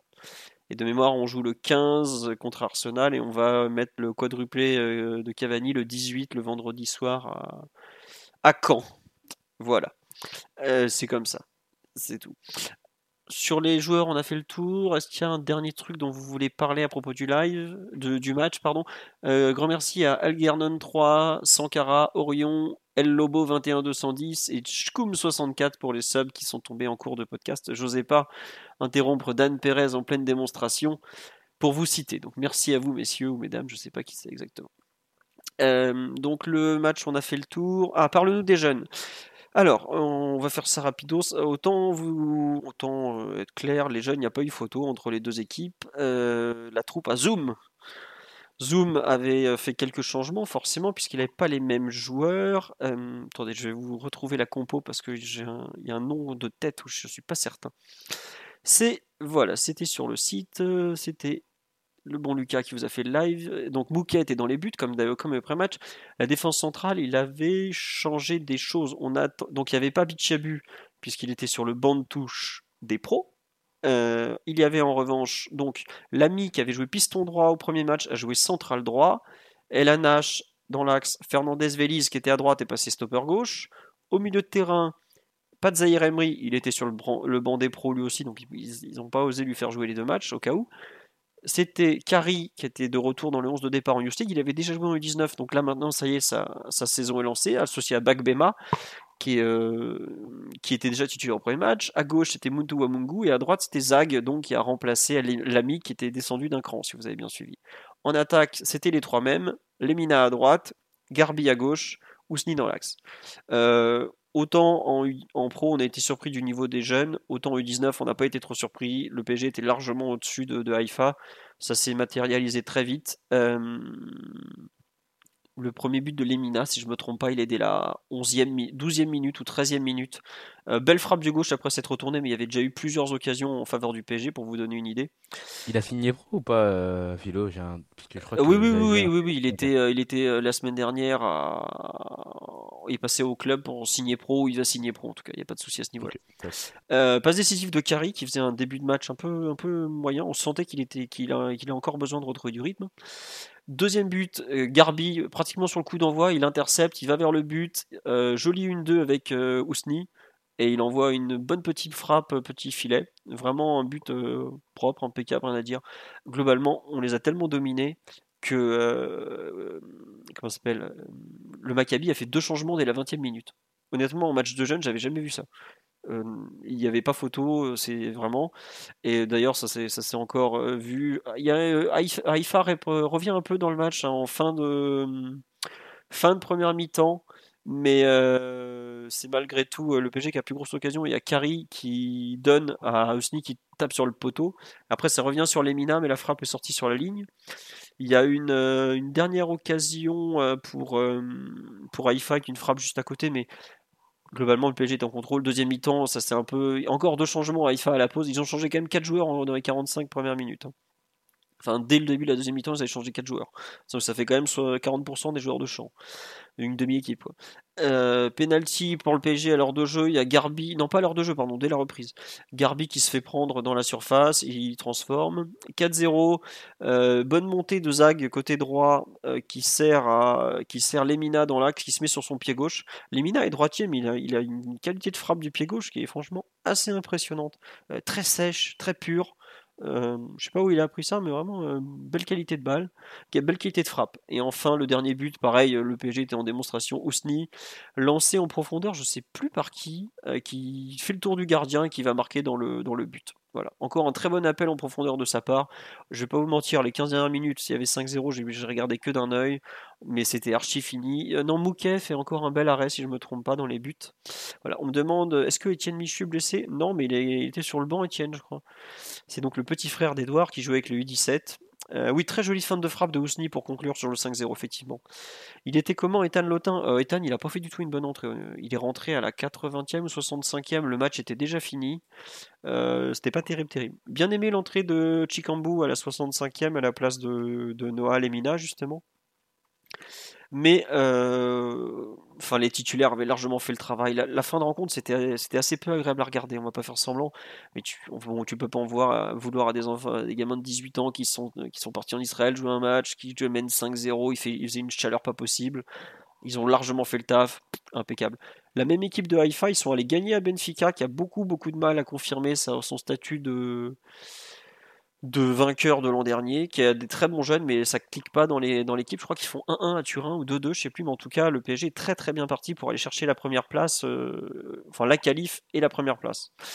Euh, Ousni euh, sait faire beaucoup de choses pour 2005. Ouais, il fait vraiment un super début de saison, et non, Titi, il est pas pro Ousni. Enfin, de mémoire, il l'est pas en tout cas. Je pense que le PSG veut le faire signer pro parce que c'est un joueur annoncé de longue date mais il ne l'est pas. Mais globalement, l'équipe U19 euh, est très agréable à voir jouer.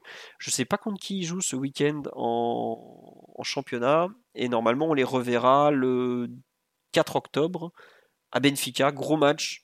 Les pros le mardi soir, les jeunes le mardi 14h, ça doit être vraiment un, truc à suivre. Donc euh, voilà, oui, Ousni il est en fin de contrat à la fin de l'année puisque c'est un 2005 et s'il n'a pas signé pro, c'est que tous les, tous les 2005 sont en fin de contrat à la fin de saison à part ceux qui ont déjà signé. Voilà. Vous pouvez aller voir cet excellent article sur un site qui s'appelle tutorpg.com, publié le 2 juillet, qui vous donnait les fins de contrat de tous les jeunes, tout ça, tout ça. C'était euh, petit Lucas qui avait été mis au travail. Voilà. Garbi, Garbi est dans, la, dans sa saison en concours en, en, Youth League là un peu. Exact, ah, totalement. ah, là, euh, Ismaël est en train de faire une très très belle campagne de Youth League. Et pour ceux qui l'ont.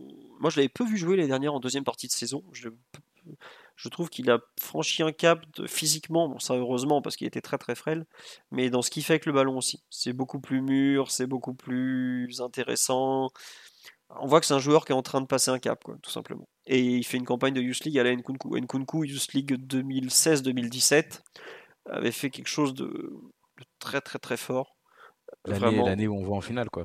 Ouais, avec euh, Jorko, euh, tout ça. Euh, quoique non, mm. l'année où on va en finale, c'est peut-être l'année précédente. Ah, je sais plus, j'ai un doute. Mais c'est par là, en tout cas, c'est cette saison-là. Je... Non, c'était l'année d'avant, je crois qu'on va en finale, parce que c'est le maillot noir, si je me trompe pas. Et le maillot noir, c'est 2015-2016. avec les 98 et 97. Antoine Bernard 99 qui est malheureusement perdu à Salzbourg. Ah bah, grand coup de cœur. Qui... Les joueurs que t'aimes bien, qui, qui comme ça, qui finissent sur un banc de touche à l'étranger, j'imagine à déprimer à moitié. C'est toujours un drame. Mais bon, il paraît que Salzbourg c'est formidable. Il déracine tous les gamins de 15 ans. Mais bon, on va leur envoyer des fleurs et les féliciter. Allez, bravo à eux. Sur ce, on va vous souhaiter une bonne soirée. Euh, on vous dit donc à lundi prochain pour le débrief de Lyon PSG. On espère que ce podcast avec une équipe euh, alternative, mais quand même de grande tenue, euh, vous a plu. Normalement, les, les tauliers seront de retour, parce qu'il n'y a, pas que Hakimi qui est mis au repos à, à Haïfa. Euh, merci pour euh, les subs, les commentaires et tout ça. On vous dit donc à lundi. Il y avait un dernier truc que je voulais vous dire, je sais plus, bah, c'est pas très grave, ça reviendra la prochaine fois. Ah si, je sais pas si on fera des podcasts pendant la trêve internationale. On verra. En tout cas, je vous souhaite une très bonne nuit à tous. Encore merci pour vos, tous vos messages, euh, votre fidélité aussi toutes les semaines, tout en, en replay, en direct et tout, c'est vraiment cool. Et à lundi. Bonne nuit tout le monde. Gros bisous. Ah si, c'était ça. Simon a pro. Il y a des gens, il plein de gens qui me demandent des nouvelles de Simon. Simon m'a promis que c'est un jour dans l'année, il serait disponible pour le podcast, mais il est très très très très occupé. Il a même pas le temps de voir le match. Voilà pourquoi il ne peut pas être là en ce moment. Il, travaille beaucoup. Faut, faut le laisser euh, faire son trou. Allez, à bientôt. Bisous tout le monde. Bisous. Merci. Ciao. Salut.